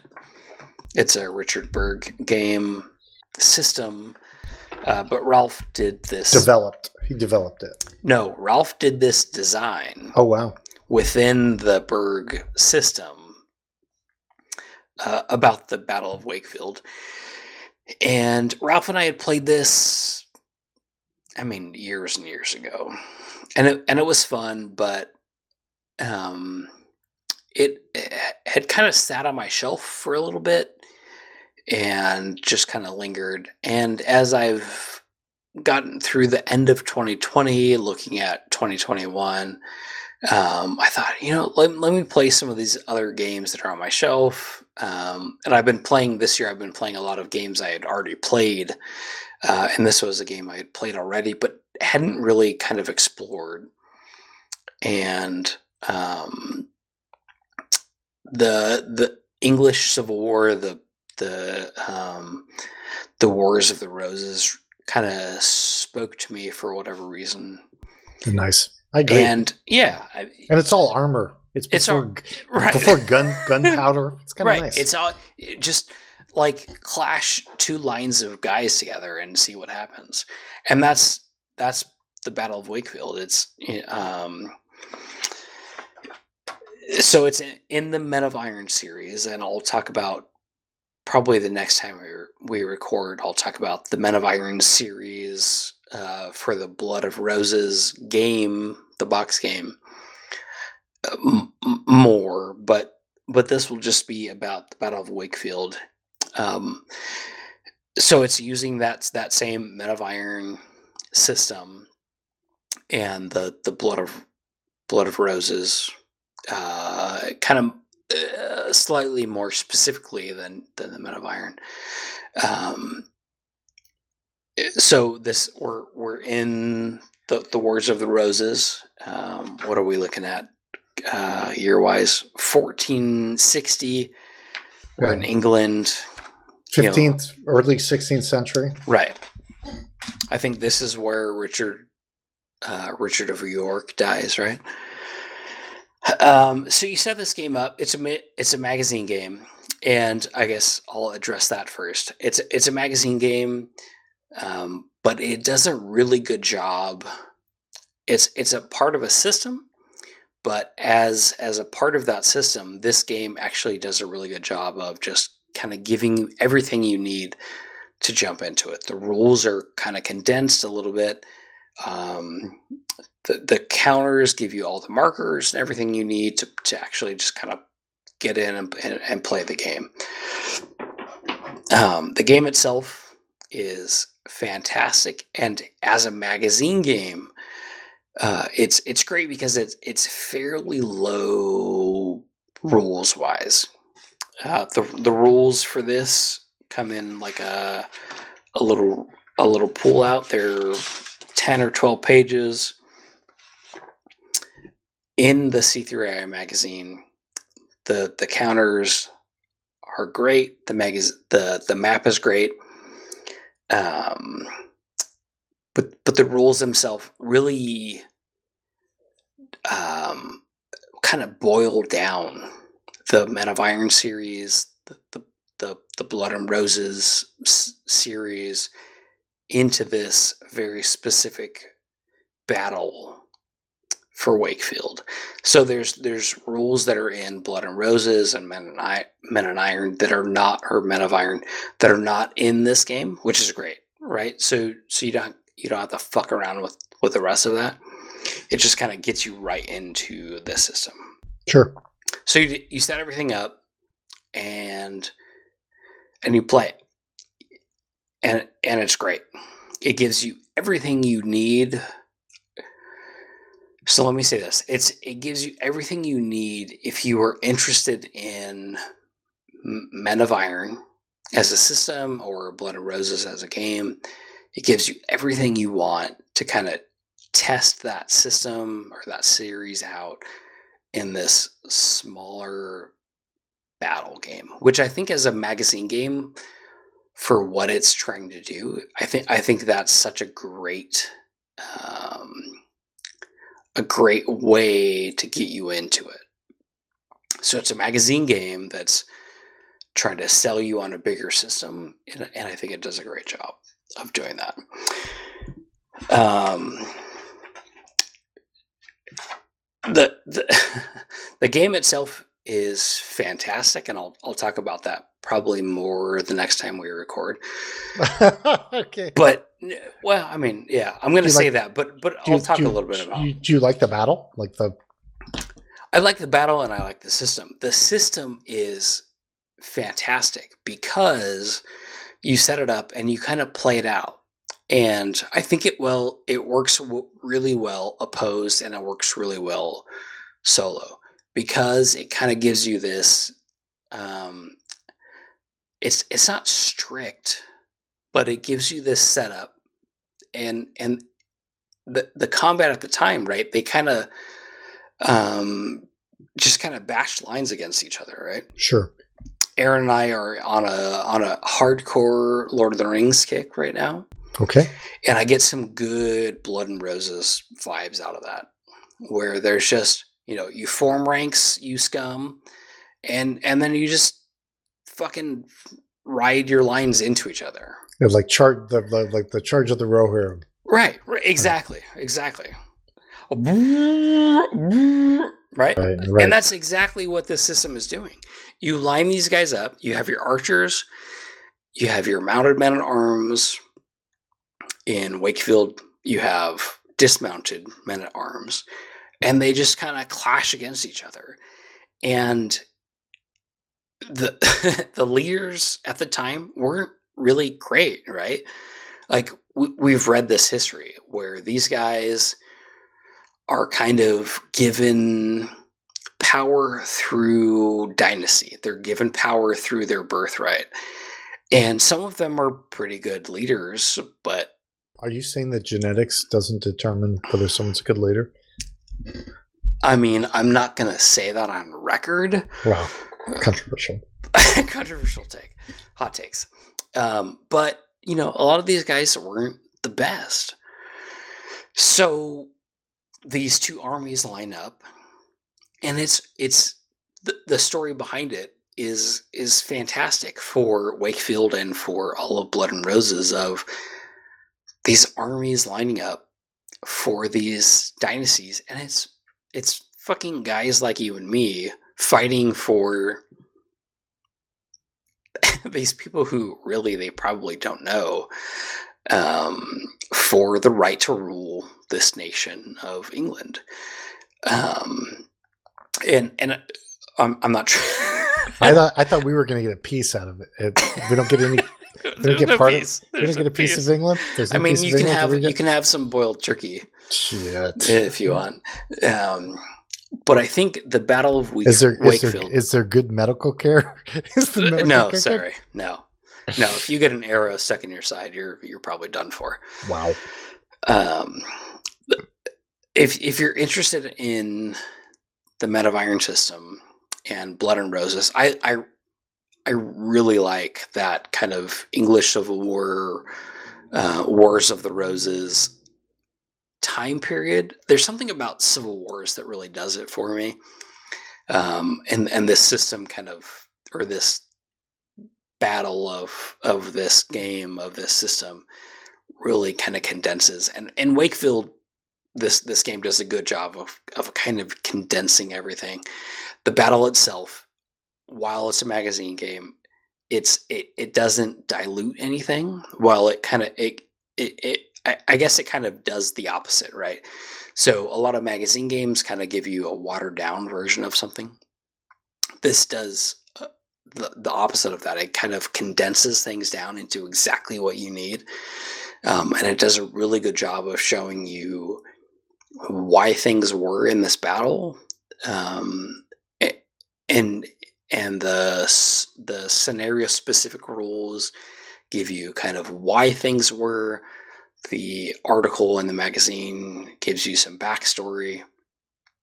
And and kind of at large this this battle has such a kind of cool story within the greater war that was going on. Yes. Um and and, and the game shows that. So is it's because this battle wasn't in, included in the the boxed board game blood and roses it would kind of seem like oh this is kind of a lesser battle and and i guess to to some perspective that that that is true.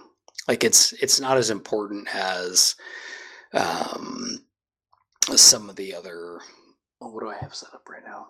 Um Or somewhere maybe Town- more decisive. Or right or bigger or more interesting right? But but the way they present wakefield in this small magazine game they give you the map they give you all the counters you need they give you all the rules you need.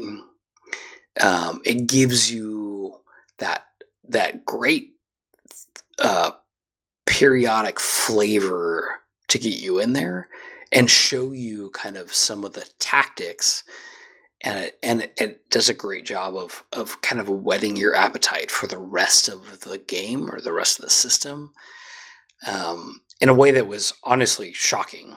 So I um, I got this game from Ralph because I helped him play test it. Shout out to Ralph. nice. All right.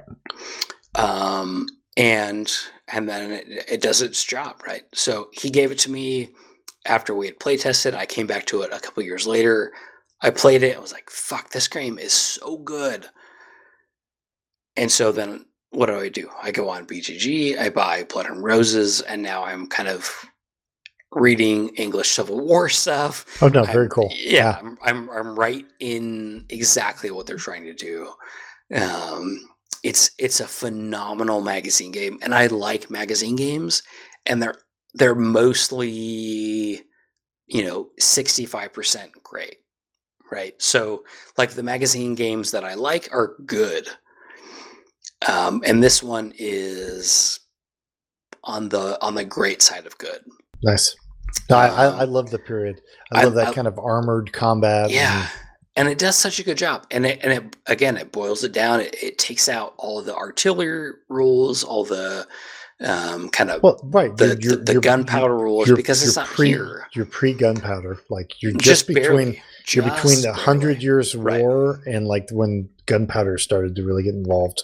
and and and this battle just condenses all of that there's enough room for a little bit of maneuver, but really it's kind of a head-on, head-on clash of forces, and it's and, and it kind of ends up being a luck of the draw, right? Like, and and that's we we don't like that as wargamers. We don't like luck, but that's a lot of what happened, right? And if you look at it from a historical perspective, or if you look at it from a fan- fantasy perspective, the good guys, quote unquote, unquote, win, and that's kind of what happened because the the good guys then write the history. So who so who are the good guys in this version? I think I'm in this version. The Reds are the good guys, right? the the Yorkists are the, are the good guys. Do, do you like the are the Yorkists the good guys? I don't know. I don't know. I mean, who knows? I I, I am kind of Team York, but I, you know, oh. obviously the Lancastrians win. So so you because you like the North, you're just fighting for the North. That's right. I'm I'm Scottish through and through. Yeah, I knew you. I'm, I'm a Reiver from... from way back. Yeah. Well, that's that's the best part about the whole period. It's fascinating. It's to try so to figure out, great. like, yeah. who are the good guys? Who are the good guys? And when we look back at it, like because the Duke of York was not a good. no, person. of course not. Of course not. None of them were like the Lancastrians. all fucking sucked. Henry, Tu- sucked. Tudor, all of have the Tudor, Henrys yeah, sucked. Yeah. Yep. Um, and so when you look at it, like if if the Tudors hadn't come out of that on top, like how would the rest of Right. history changed? And I think that's so interesting. And in and this game specifically does a good job of sh- kind of giving you some of the early mixes of that and some of like um the you know the the young heir is kind of No, I think it's awesome. he's in the town you know he's have- not involved Have you have you? So you're starting to read more about these periods. I read. Um, Have you done a distant mirror No. by Bar- by Barbara Tuchman? No, I like. Oh, I oh, like yeah. Tuchman. She's yeah, great. A, a distant mirror is great. Okay. It's, I it's, read it's, it's The an Worst of the old- Roses. It's an old old book about it, but it's Okay. she still stands up Yeah, she was great. because I think there's this illusion that that these guys were like falling in the mud, they'd fall off their horse and they dive. These guys were like athletes. No, these guys. Yeah, these. These guys were professional. they were the NBA.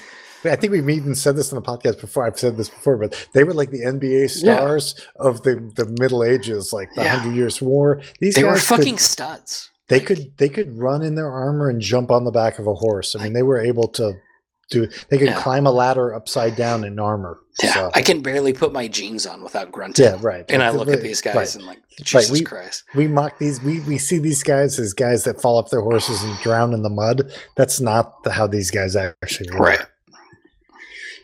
Yeah. So No. I'm gonna give it. Um, what do we do out of ten? Yep. Let's let's give the You could you could go up to eleven if you want. this, this one doesn't quite go to 11. like Vietnam sixty five to seventy five is an eleven for that us. goes to 11 that's that's true so let's ooh, on that scale let's give this an uh, um, let's say like a seven and a half Nice. That's it's good. great it it does and i've i've played a lot of uh man and iron and a lot of blood and roses. The battle of wakefield as an entry point from a magazine game perspective i think it's a seven and a half. It's probably an eight if you were to take it on its own. Um, but blood and roses is better. So let's give the battle of wakefield a seven and a half.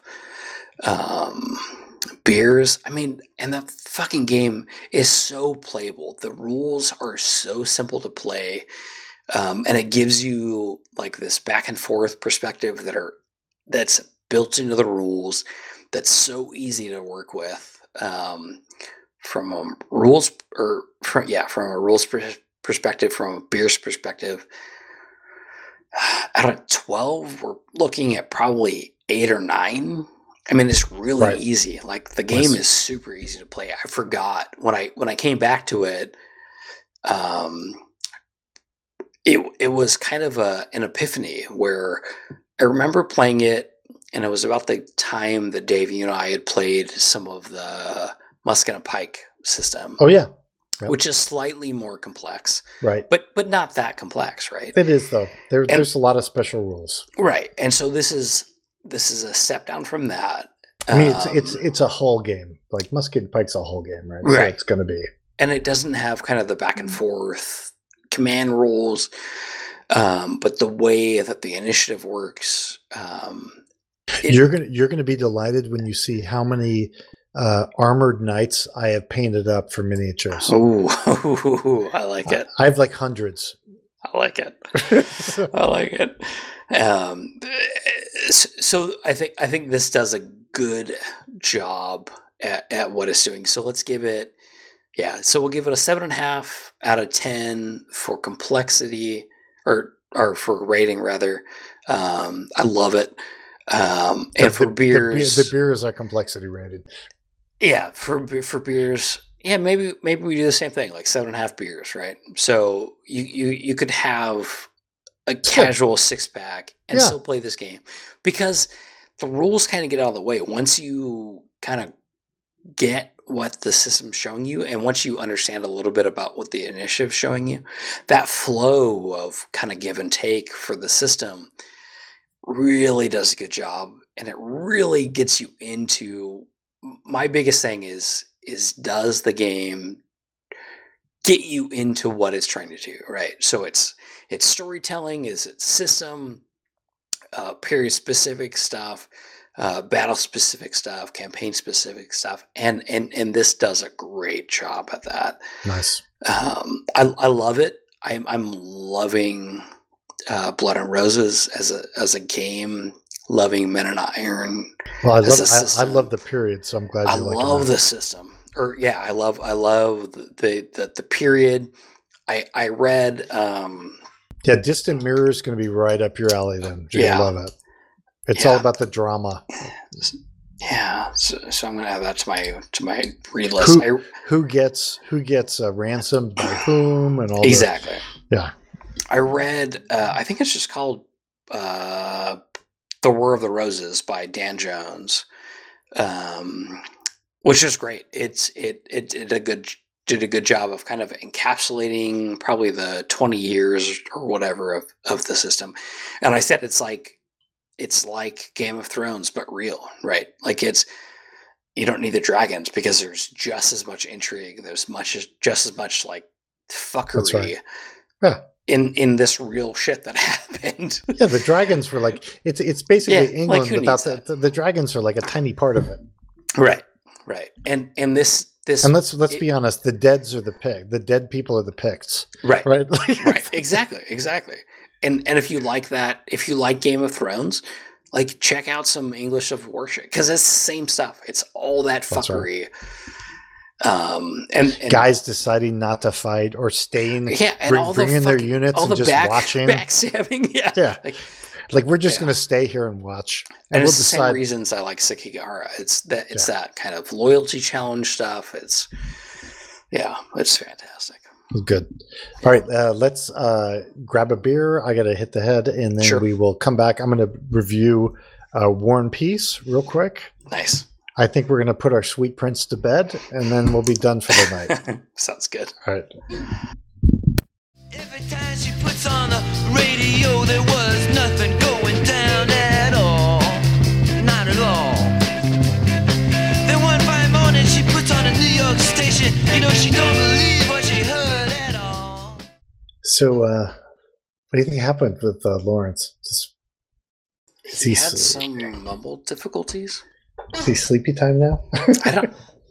I think now, but I think initially it was just mumble. It wouldn't let him back in, which is weird. yeah, that's that's never happened.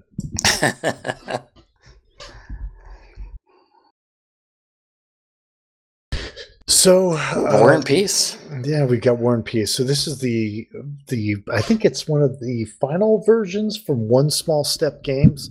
Now, in my defense, I didn't buy this game. I was sent this game by a friendly guild member.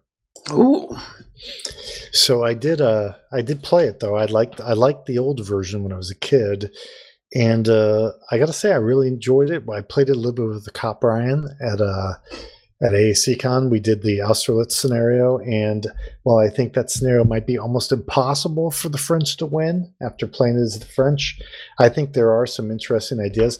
And it's funny because when I first played this game when I was younger, I don't remember it having some of the rules that I think it has now. But Johan, who was there, swore that it did have this rule, but it's got some interesting rules that I'll talk about. So basically, it's a strategic level Napoleonic War game. I like the Napoleonic Wars by GMT, which I know a lot of people like to hate on. I like that game, uh, but this is one that I had played a long time ago when War and Peace was an Avalon Hill game. So I was kind of excited to see that it was coming out, but I really wasn't interested in buying it because one small step would make Yeah, it. they have a mixed I'll- mixed I'll record. honest. I mean, that had a lot to do with it. Yeah. After the whole deal I went through with the Fernaldar game that I prepaid for and never got, I don't think they're ever going to make. Never. I did get my money back, but uh, I so I was kind of hesitant on War and Peace, but I gotta say the the map looks a lot better. Uh, well, the map was terrible back in in Avalon Hill days. Um, the map looks really good. There were some issues with terrain, like where they didn't explain like some of the river, the bridge heads and stuff, but that wasn't a big deal. We quickly figured that out. Some of the interesting things about the game that I like are basically you're moving guys around and you have leaders and leaders allow units like infantry units and cavalry units to move with them so uh, a, a leader can move like 10 guys normally. Like i think napoleon can move 12 guys.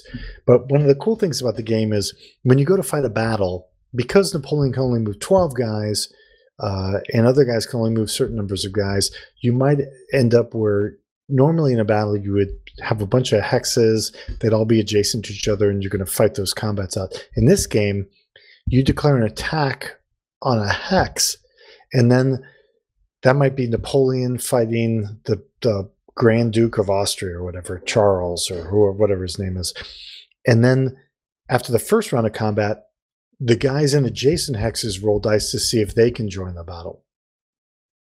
And then the guys so there's an idea of where you want to get a bunch of different hexes of guys around the battlefield and then you roll to see if they show up. So after the first round of battle then you roll a single die modify it with the leadership of the guy who's trying to get to the battle and then you see if he shows up well if he shows up then you add him into the fight and if another guy shows up then so it's kind of this cool thing where instead of just fighting battles where you're like, I'm going to attack this hex and take it, you're setting up these kinds of situations where you have different columns coming in from different directions trying to fight. And they might not show up if you don't roll well enough.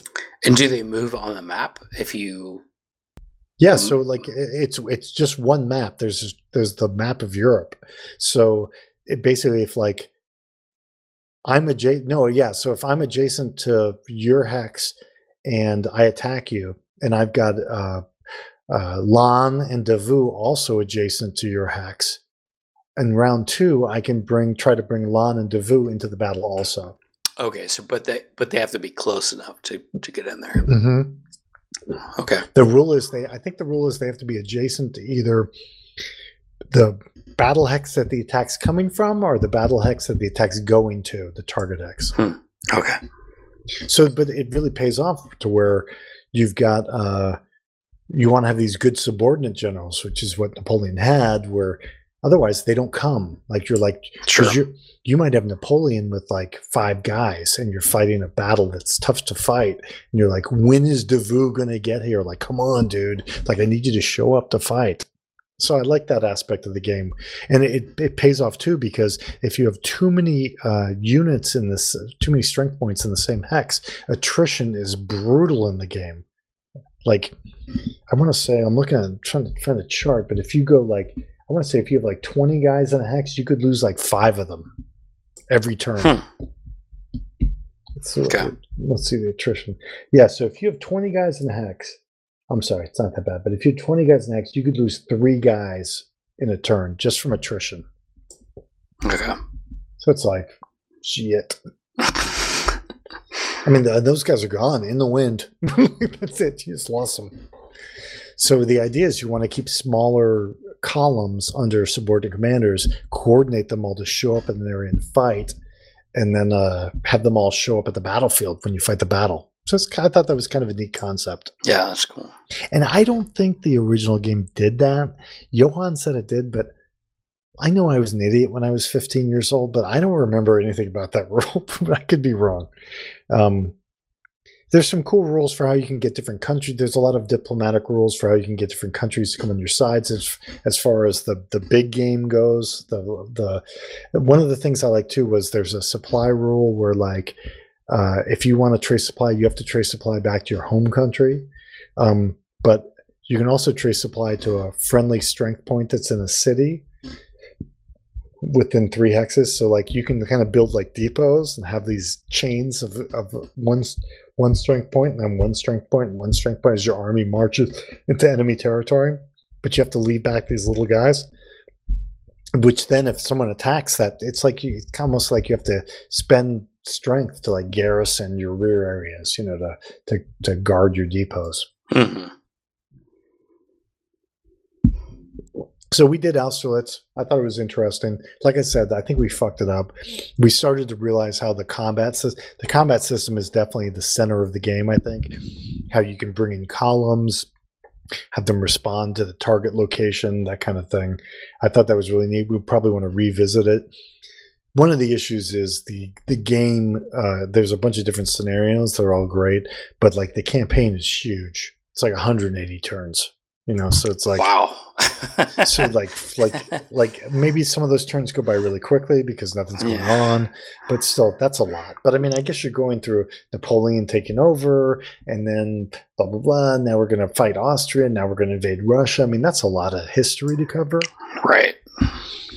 but but yeah i thought it was a cool game i thought it actually was pretty nicely done it it does get a little irritating with all the stacks because you've got a stack of guys and you're trying to figure out okay it's just because like i might have like nine line infantry units okay so well they're all morale two because they're french then i've got uh, four French allied units, and then I've got five cavalry. So they're all stacked together. And meanwhile, you're trying to figure out casualties and trying to make cash out units and make change. And so you almost have to decide whether you want to just keep the leaders on the map and keep the stacks off the map, or keep the stacks on the map because then they get ridiculously huge. So And were the rules okay?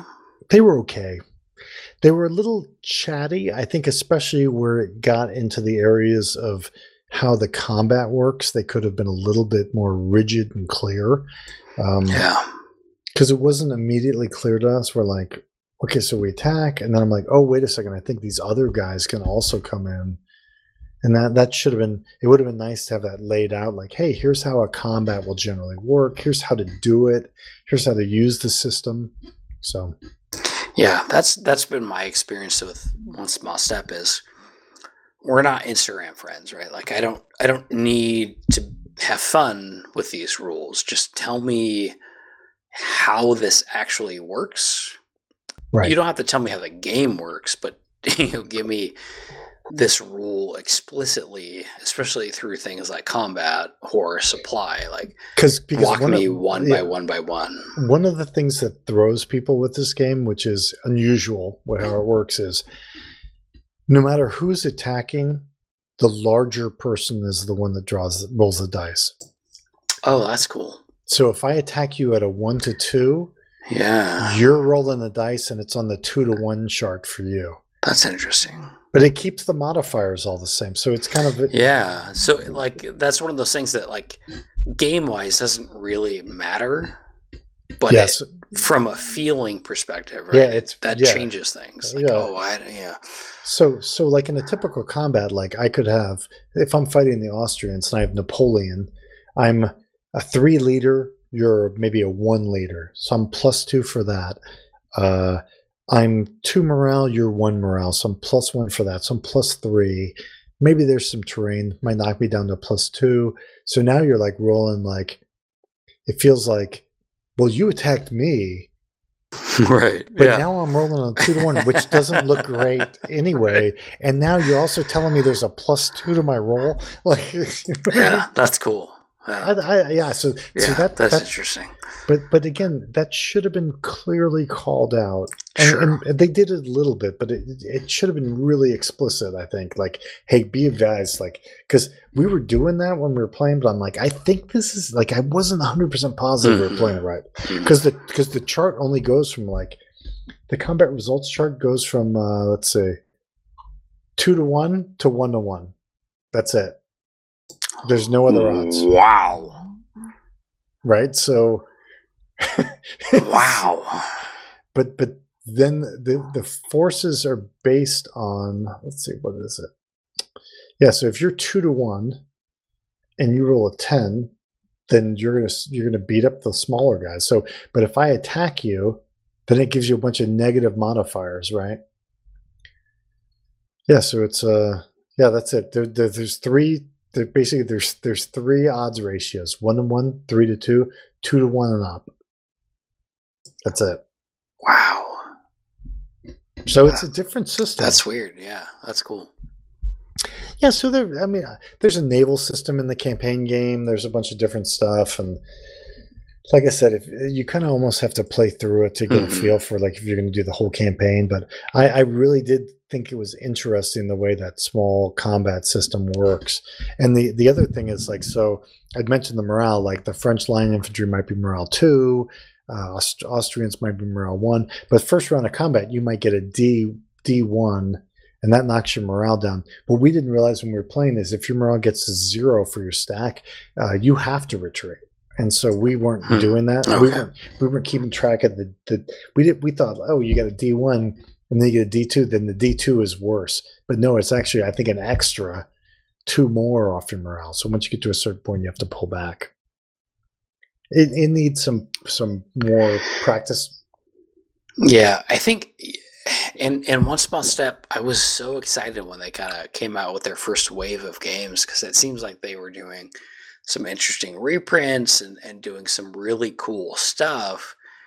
And then when the game started coming out, they were a little you know, underdeveloped from a rules writing perspective. Th- maybe think- not even from like a like a components perspective, right? Like maybe everything that was on the counters needed to be there and the, and the map was fine but the rules just weren't quite where we would want them to be from a modern perspective I, I I think that this was uh this is also maybe the third edition they've done.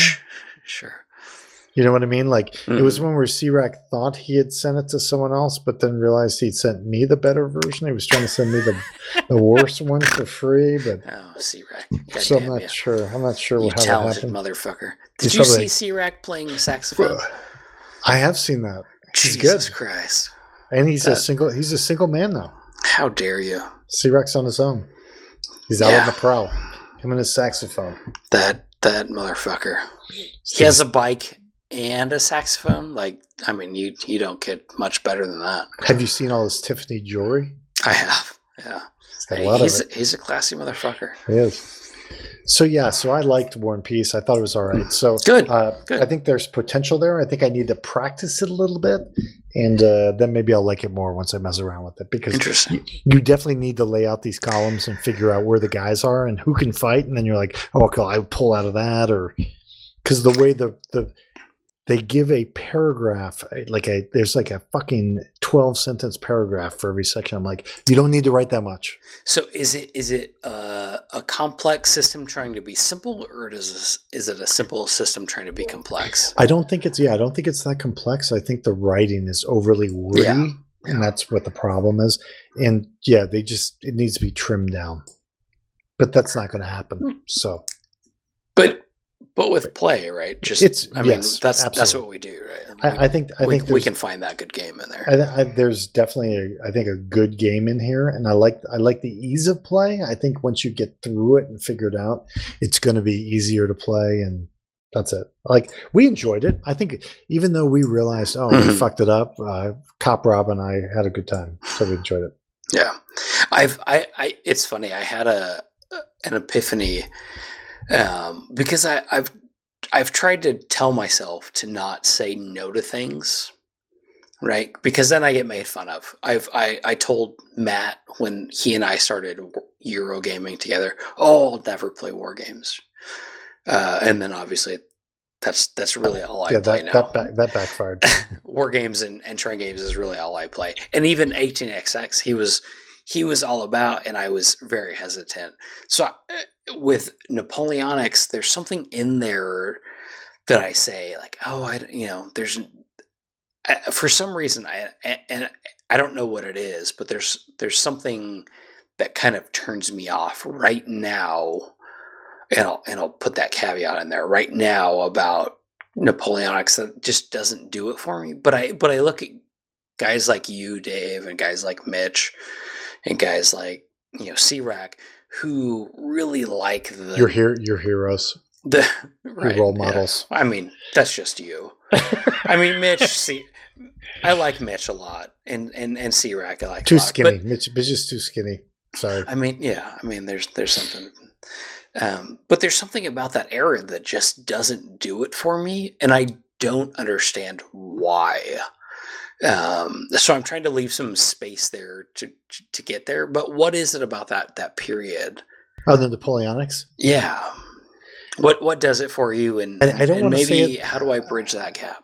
I don't want to say it's the pretty uniforms, but it kind of is. Are you coming at that from a miniatures perspective? It it is. I think that, Okay. that I think that has something to do with it. That's definitely why C-Rack I think likes it. Okay. Uh, and it's also the probably the height of the Poles' military achievements. Um, Yeah, yeah, that does. I don't. Yeah, I don't if we're if we're not if we're not talking in the 1500s, he, he'll be mad at me for even saying that. Probably he'll be like, "We had winged lancers, whatever." no one cares. Yeah, the, the rest of the world moved Yeah. on. So uh, for me, it's kind of the idea. I I love the idea. Uh, bye, Lawrence. Love you, brother. What ha- I don't know what happened. Good night, sweet prince. Good night. Sleep tight. I The, hope. I uh, hope he doesn't have to work tomorrow. No, so uh, I think it, it's part of it is the idea of Napoleon and this inspirational kind of general. This, Yeah, because that's why it's That's fun in War and fascinating Pe- that's why it's fun in War and Peace, where you have one commander in chief who's theoretically supposed to be so much better than everyone else. So yeah. he's he's a three. No one else is a three, I don't think. So there's twos, there's sense. ones. So the idea is that he can bring together all these different commanders, and uh, I think that's what it is. You have this this great man who dominates the period. It's named But- after him, for God's sakes. Right. And, and and and for you because it's not just this game, right? Like you like that Napoleonic Well, that, that so there's that different time. Is it is it Napoleon as a as a No, it's not just him. So there's there's different vibes, right? So when we're talking tactics, the Napoleonic like La Bataille, like you know Right. what, So what, what draws you to that? We're talking we, we're coming out of the seven years war where linear warfare was the shit right where bar this is what bar that- yeah, linear Frederick, warfare. frederick, It's- frederick the great I'm on my my my Men of Iron system, right but like linear warfare makes no fucking sense to me Right. as a person. so there's a couple there's a oman is a great author also for you to read he really does a great job of running through these periods o-m-a-n and he does a good job. He's written books on these periods. It kind of breaks down chapter by chapter how things change which weapon systems are dominant which ones aren't. Um, the uh, so so after the seven years war it's basically frederick has developed the the premier uh, linear warfare system where he's got his uh, fusiliers they're all trained they can fire.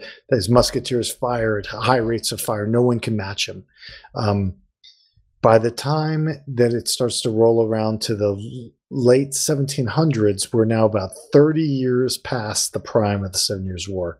And uh, the problem the french have is they don't have the trained line infantry anymore that can fight in line. Their their troops because it's a revolutionary period they're more like uh, they just don't have the time and the experience. They don't, they don't want to have a standing army that they can train like this. So what they start doing is they start forming their guys into columns where it's easier to control the guys. They don't need as much drill. The problem is the Prussian infantry was superbly drilled.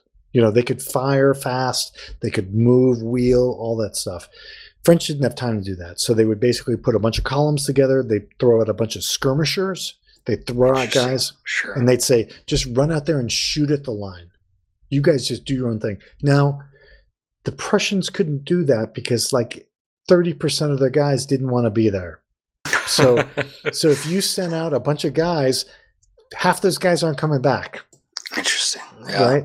So the French idea was that they could do it because the men thought that they were fighting for liberty, they wanted freedom, they had more of independence. Right. So they were more motivated. So you could send out skirmishers, you could send out guys. Now they weren't well trained, but they were motivated. So Wow. that's the, that's where these battles start to first take off, where you have the early like Valmy, early 18th century battles, you have lines of, of drilled old regime infantry trying to fight these French groups that are like columns where the skirmishers would shoot the shit out of you. Officers, like, it's the same as in the Revolution War. Officers trying to give a command, skirmisher shoots them in the head. They're they're trying Sure. to vo- they're trying to volley fire. The skirmishers just drop all down to the ground when they Right. volley. Then they pop up and start shooting at the line again. Out of the wood line. so eventually, or even out in the open, doesn't matter. They're all spread out. There's a there's a screen of them, right? So so at some point the the line gets frustrated starts getting dis- disorganized. Once that happens, the columns move up, and they're behind this screen of skirmishers. Once they think that the line's disrupted, the column attacks and slams into the line. And then there, you only have a small group of the guys in the line who are actually impacting with a solid column or the columns could move around the flanks of the lines because it takes it's hard for the lines to wheel back and refuse their flanks so that's the first part of it. Yeah.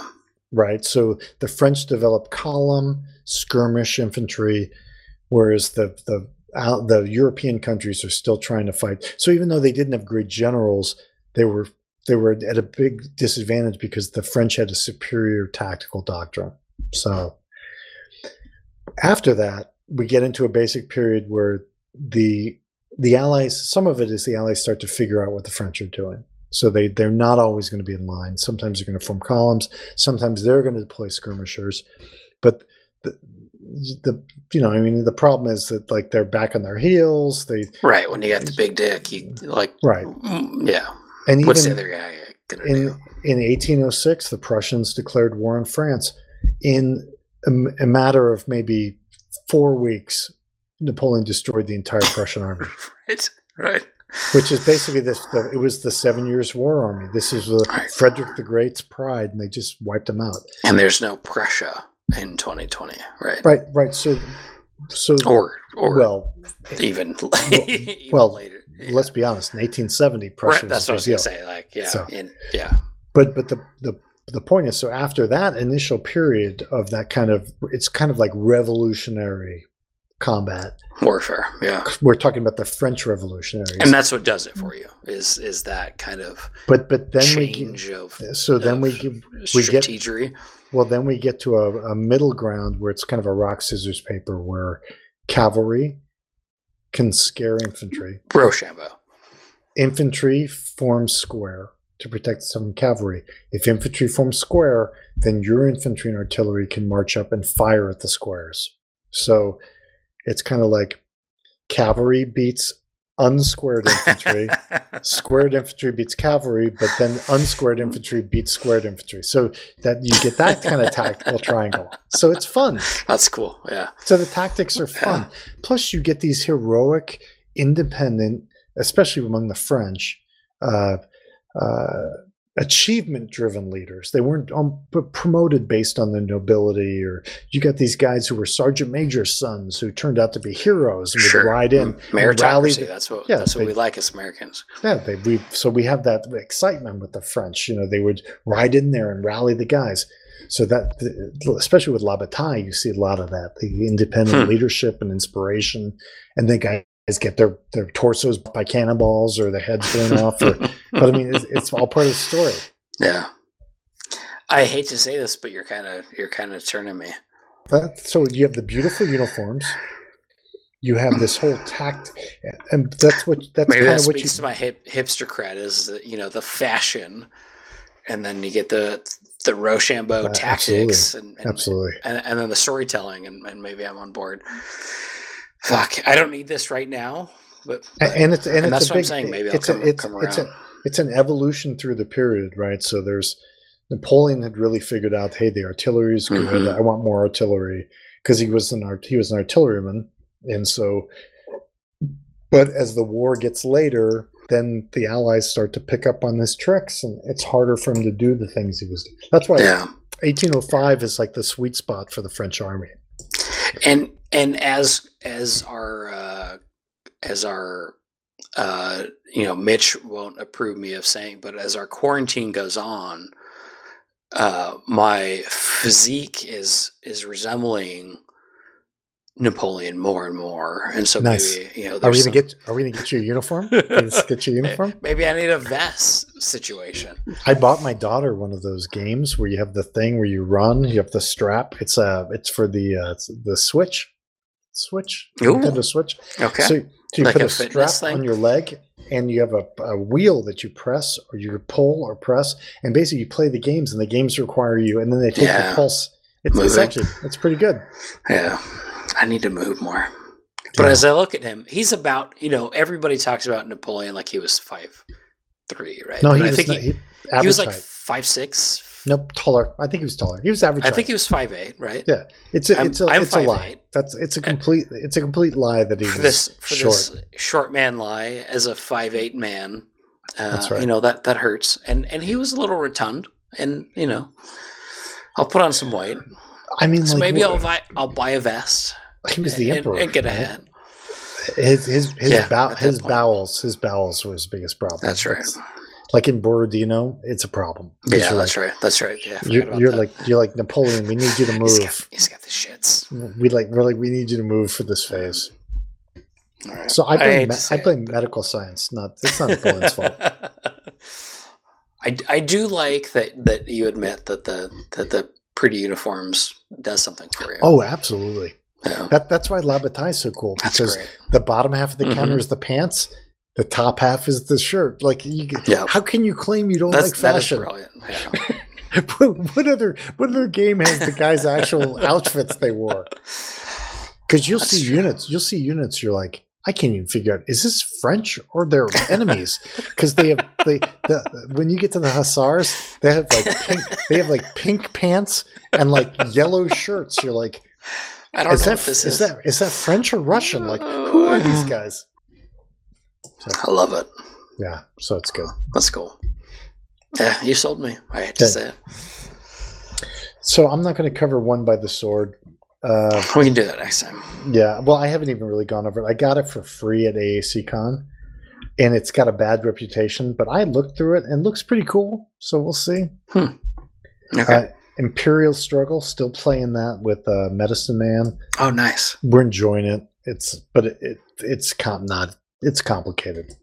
That's a good. That's a good. Really, that's.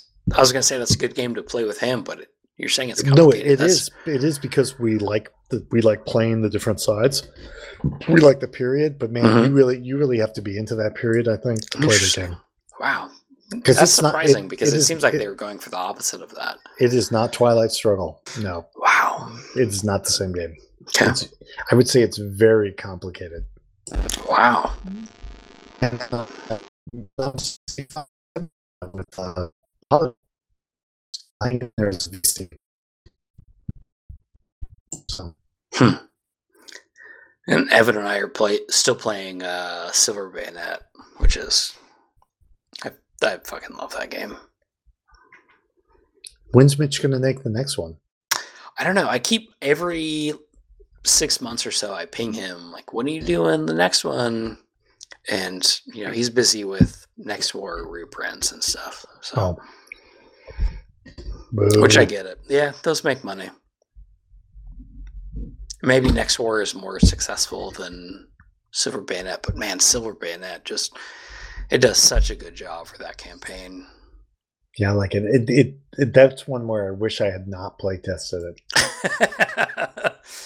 yeah, I you know I that, that's funny you say that because I I was feeling the same thing of like oh I you know I don't really need to play that anymore because I played it you know thirty something times, but Evan and I were playing uh, Rumor of War Vietnam, which just sucked ass. Um, so we needed a good Vietnam game to play together, and It's, it's a good Hence- game. It's a pretty game. I need him to make another one. yeah, that's fair. Yeah, make it a system, hmm and then That's yeah. right. I Yeah. need that kind of investment before I start these these days. These one offs, like I'll, I'll no one do it has for- time for it. I'll do it for DNB and Foo. There's a few that I Sure. will do it for, Sure. but I'm like the one offs. I'm like, yeah, I'm not interested. Sorry, bro. and he he has he has another game that he wants to do. I just we just have to do it. We'll guilt trip him here. Everybody listening, GM or Ping or whatever, Mitch, do more Silver Bayonet system. I know the next campaign he wants to do. I won't I won't put him on blast, but but it'll be it'll be cool if he if he does it. Very cool. You got anything else you want to cover, Jason? Be good. I think that's it. Well, good job. I'm quite drunk and I have to Yeah. work tomorrow. You hung in there pretty good. I, th- I thought you were gonna. I thought you were gonna fade, w- and then was- you I was rallied. starting- I was starting to fade. I think I think Lawrence bailing made me say, "Okay, I have to." you, you had have to to- suck it up. yeah, yeah. And and Erin, God bless her soul, uh, she is as big of a nerd as I am. Mhm. So our whole uh, Thanksgiving, basically from Thanksgiving to now, we've been basically balls deep in Lord of the Rings. Nice. So we finished uh, Return of the King last night, and today It's- it's we were lot. watching. Is it good? I love it. I Is it love really it. Don't ask good? me if it's good. Okay. I love it. It's Right. I, I I love it. I think it's good, but don't ask me. But so we watched. We finished Return of the King last night, and we were watching football this morning. And she said, "Man, it's it's a good thing football's on because otherwise I'd I'd turn on Fellowship again." Oh, that's crazy. So yeah, That's I love her. She's yeah. So See, we I've been watching Versailles. Versailles is the one I'm going through right now. okay. See that? I think that sums us up very well. where Did you're you- have watching you- Have you, watched? Versailles. Have you No. watched Versailles? Oh. No, It, it's good. Because if it's Napoleonic or if it's French, I'm like, eh. Yeah, it's Louis the Fourteenth. Yeah, the Marie 14th. Antoinette. I, I was- No, no, this is before. this, is the- way before. I this is- this that is was the France when- 16th, right? This is this is the other time France was good. Louis the 14th. This is the Sun King, baby. okay, It's just about how he grows up and how he builds Versailles. what is it on? Netflix. Okay, and you watched. There was something else on Netflix you watched. Although she is on board, she wants to watch. Uh, Oh God! Do you, do you want to know if I watch something else? no, she wants. She wants to watch uh, the boys. oh, The Boys. Yes, absolutely. For the superheroes, Yeah, Homelander. she's she's as big of a nerd as I am. That's right. Which That's good. God no, bless. no, Versailles is good because Versailles is kind of about like a. It, it's it's it's a, a political show. It's not really much. It's social and political. It's not as much military, but it's it's basically about how uh, Louis the Fourteenth figures out that the nobles all need to be at Versailles. Like you know, it's kind of like oh, interesting. the problem is they all had their duchies, so he was only the king in Paris, and he would tell them, "Hey, you need to come to court." And they're like, "Fuck you, I have my kingdom." So then, so then he sets he starts building his court out of Versailles, and the idea is, if you want to be part of France, you need to be at Versailles. So these nobles are all then forced to travel to Versailles and then stay at court, which is expensive, and that which then runs down their funds and it means like kind of that's his area so he has them all there competing with each other so it's it's i think it's an interesting show That's cool. Good it's fashion. a, it's a very important part of who louis the 14th was Have you seen the Queen of Versailles, the like modern docu series? no Okay, what's You- what's that about you probably wouldn't like it. It's it's like i already sense i already you can already detect the skepticism yeah. like And- what the fuck is that show and that I- show sounds stupid And and for for the record, I don't recommend things. Oh no! Oh no! things. Is this the gal who built the mansion down? That's in right. My, oh no! Yes. I love it. It's the best show ever. That's right. I every so- minute of it. So they're like the um, timeshare billionaires Oh, yeah, or millionaires, And, and they're she- building and a, a mini Versailles. and she went on below deck. Yeah, she's a hot mess. Yeah, she And- rented she rented one of the tours on below deck on Bravo. Exactly. Yeah. So Erin and I, that's we're either like hardcore fantasy, hardcore history, or true crime, and Oh, they're kind of in that like mm-hmm. weird. We're similar. Yeah. Yeah. Now, We- now, now with Queen of Versailles, did you? I saw that a while back. Have you? Is that a new? Oh yeah, new we watch yeah we watched it probably six years ago. and she's that. insane. batshit crazy, and they Right. still haven't finished building a fucking house. I have they not? I thought he recovered from the whole. No, they haven't. No, they're Wow. they're not. Yeah, that that I think it's up on the market, and it's still in a clusterfuck quagmire. Yeah, the other true crime show I just finished is Yorkshire Ripper. Okay. Yeah. Good. Good Netflix. series. It's good. I'll recommend uh, Murder on Middle Beach on HBO. Okay. Very very good true crime. Yeah, it's uh, ev it's I think it's six episodes, and each one ends of like, oh, maybe this person did it, maybe this person did it, maybe this Do they do they it, solve it at the end? No, of course not, because it's because you need a season two, right? Um, but it's it's it's it's good. There's a lot of personal stuff, um, which which does it for me. I'm a despite my crunchy exterior, I'm a softie.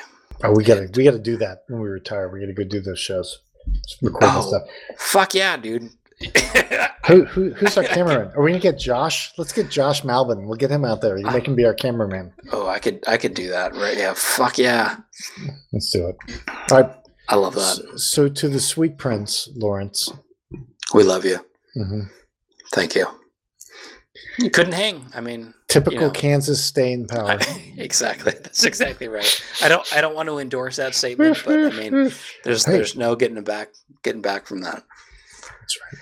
So We roll deep, man. yeah, but I You gotta mean, hang. it's good. I I would much rather have a guest host that that gets blitzed than a guest host that just kind of like sip sips a drink and like just like We're not we're not here for that. oh, yeah, I don't like that. We're not the spectacle. You're the spectacle. How dare you?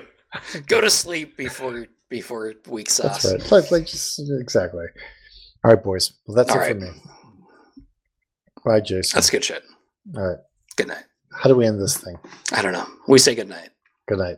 Visit us at http colon slash slash boardgamegeek.com slash guild slash 1660 or contact us at advancedaftercombat at gmail.com.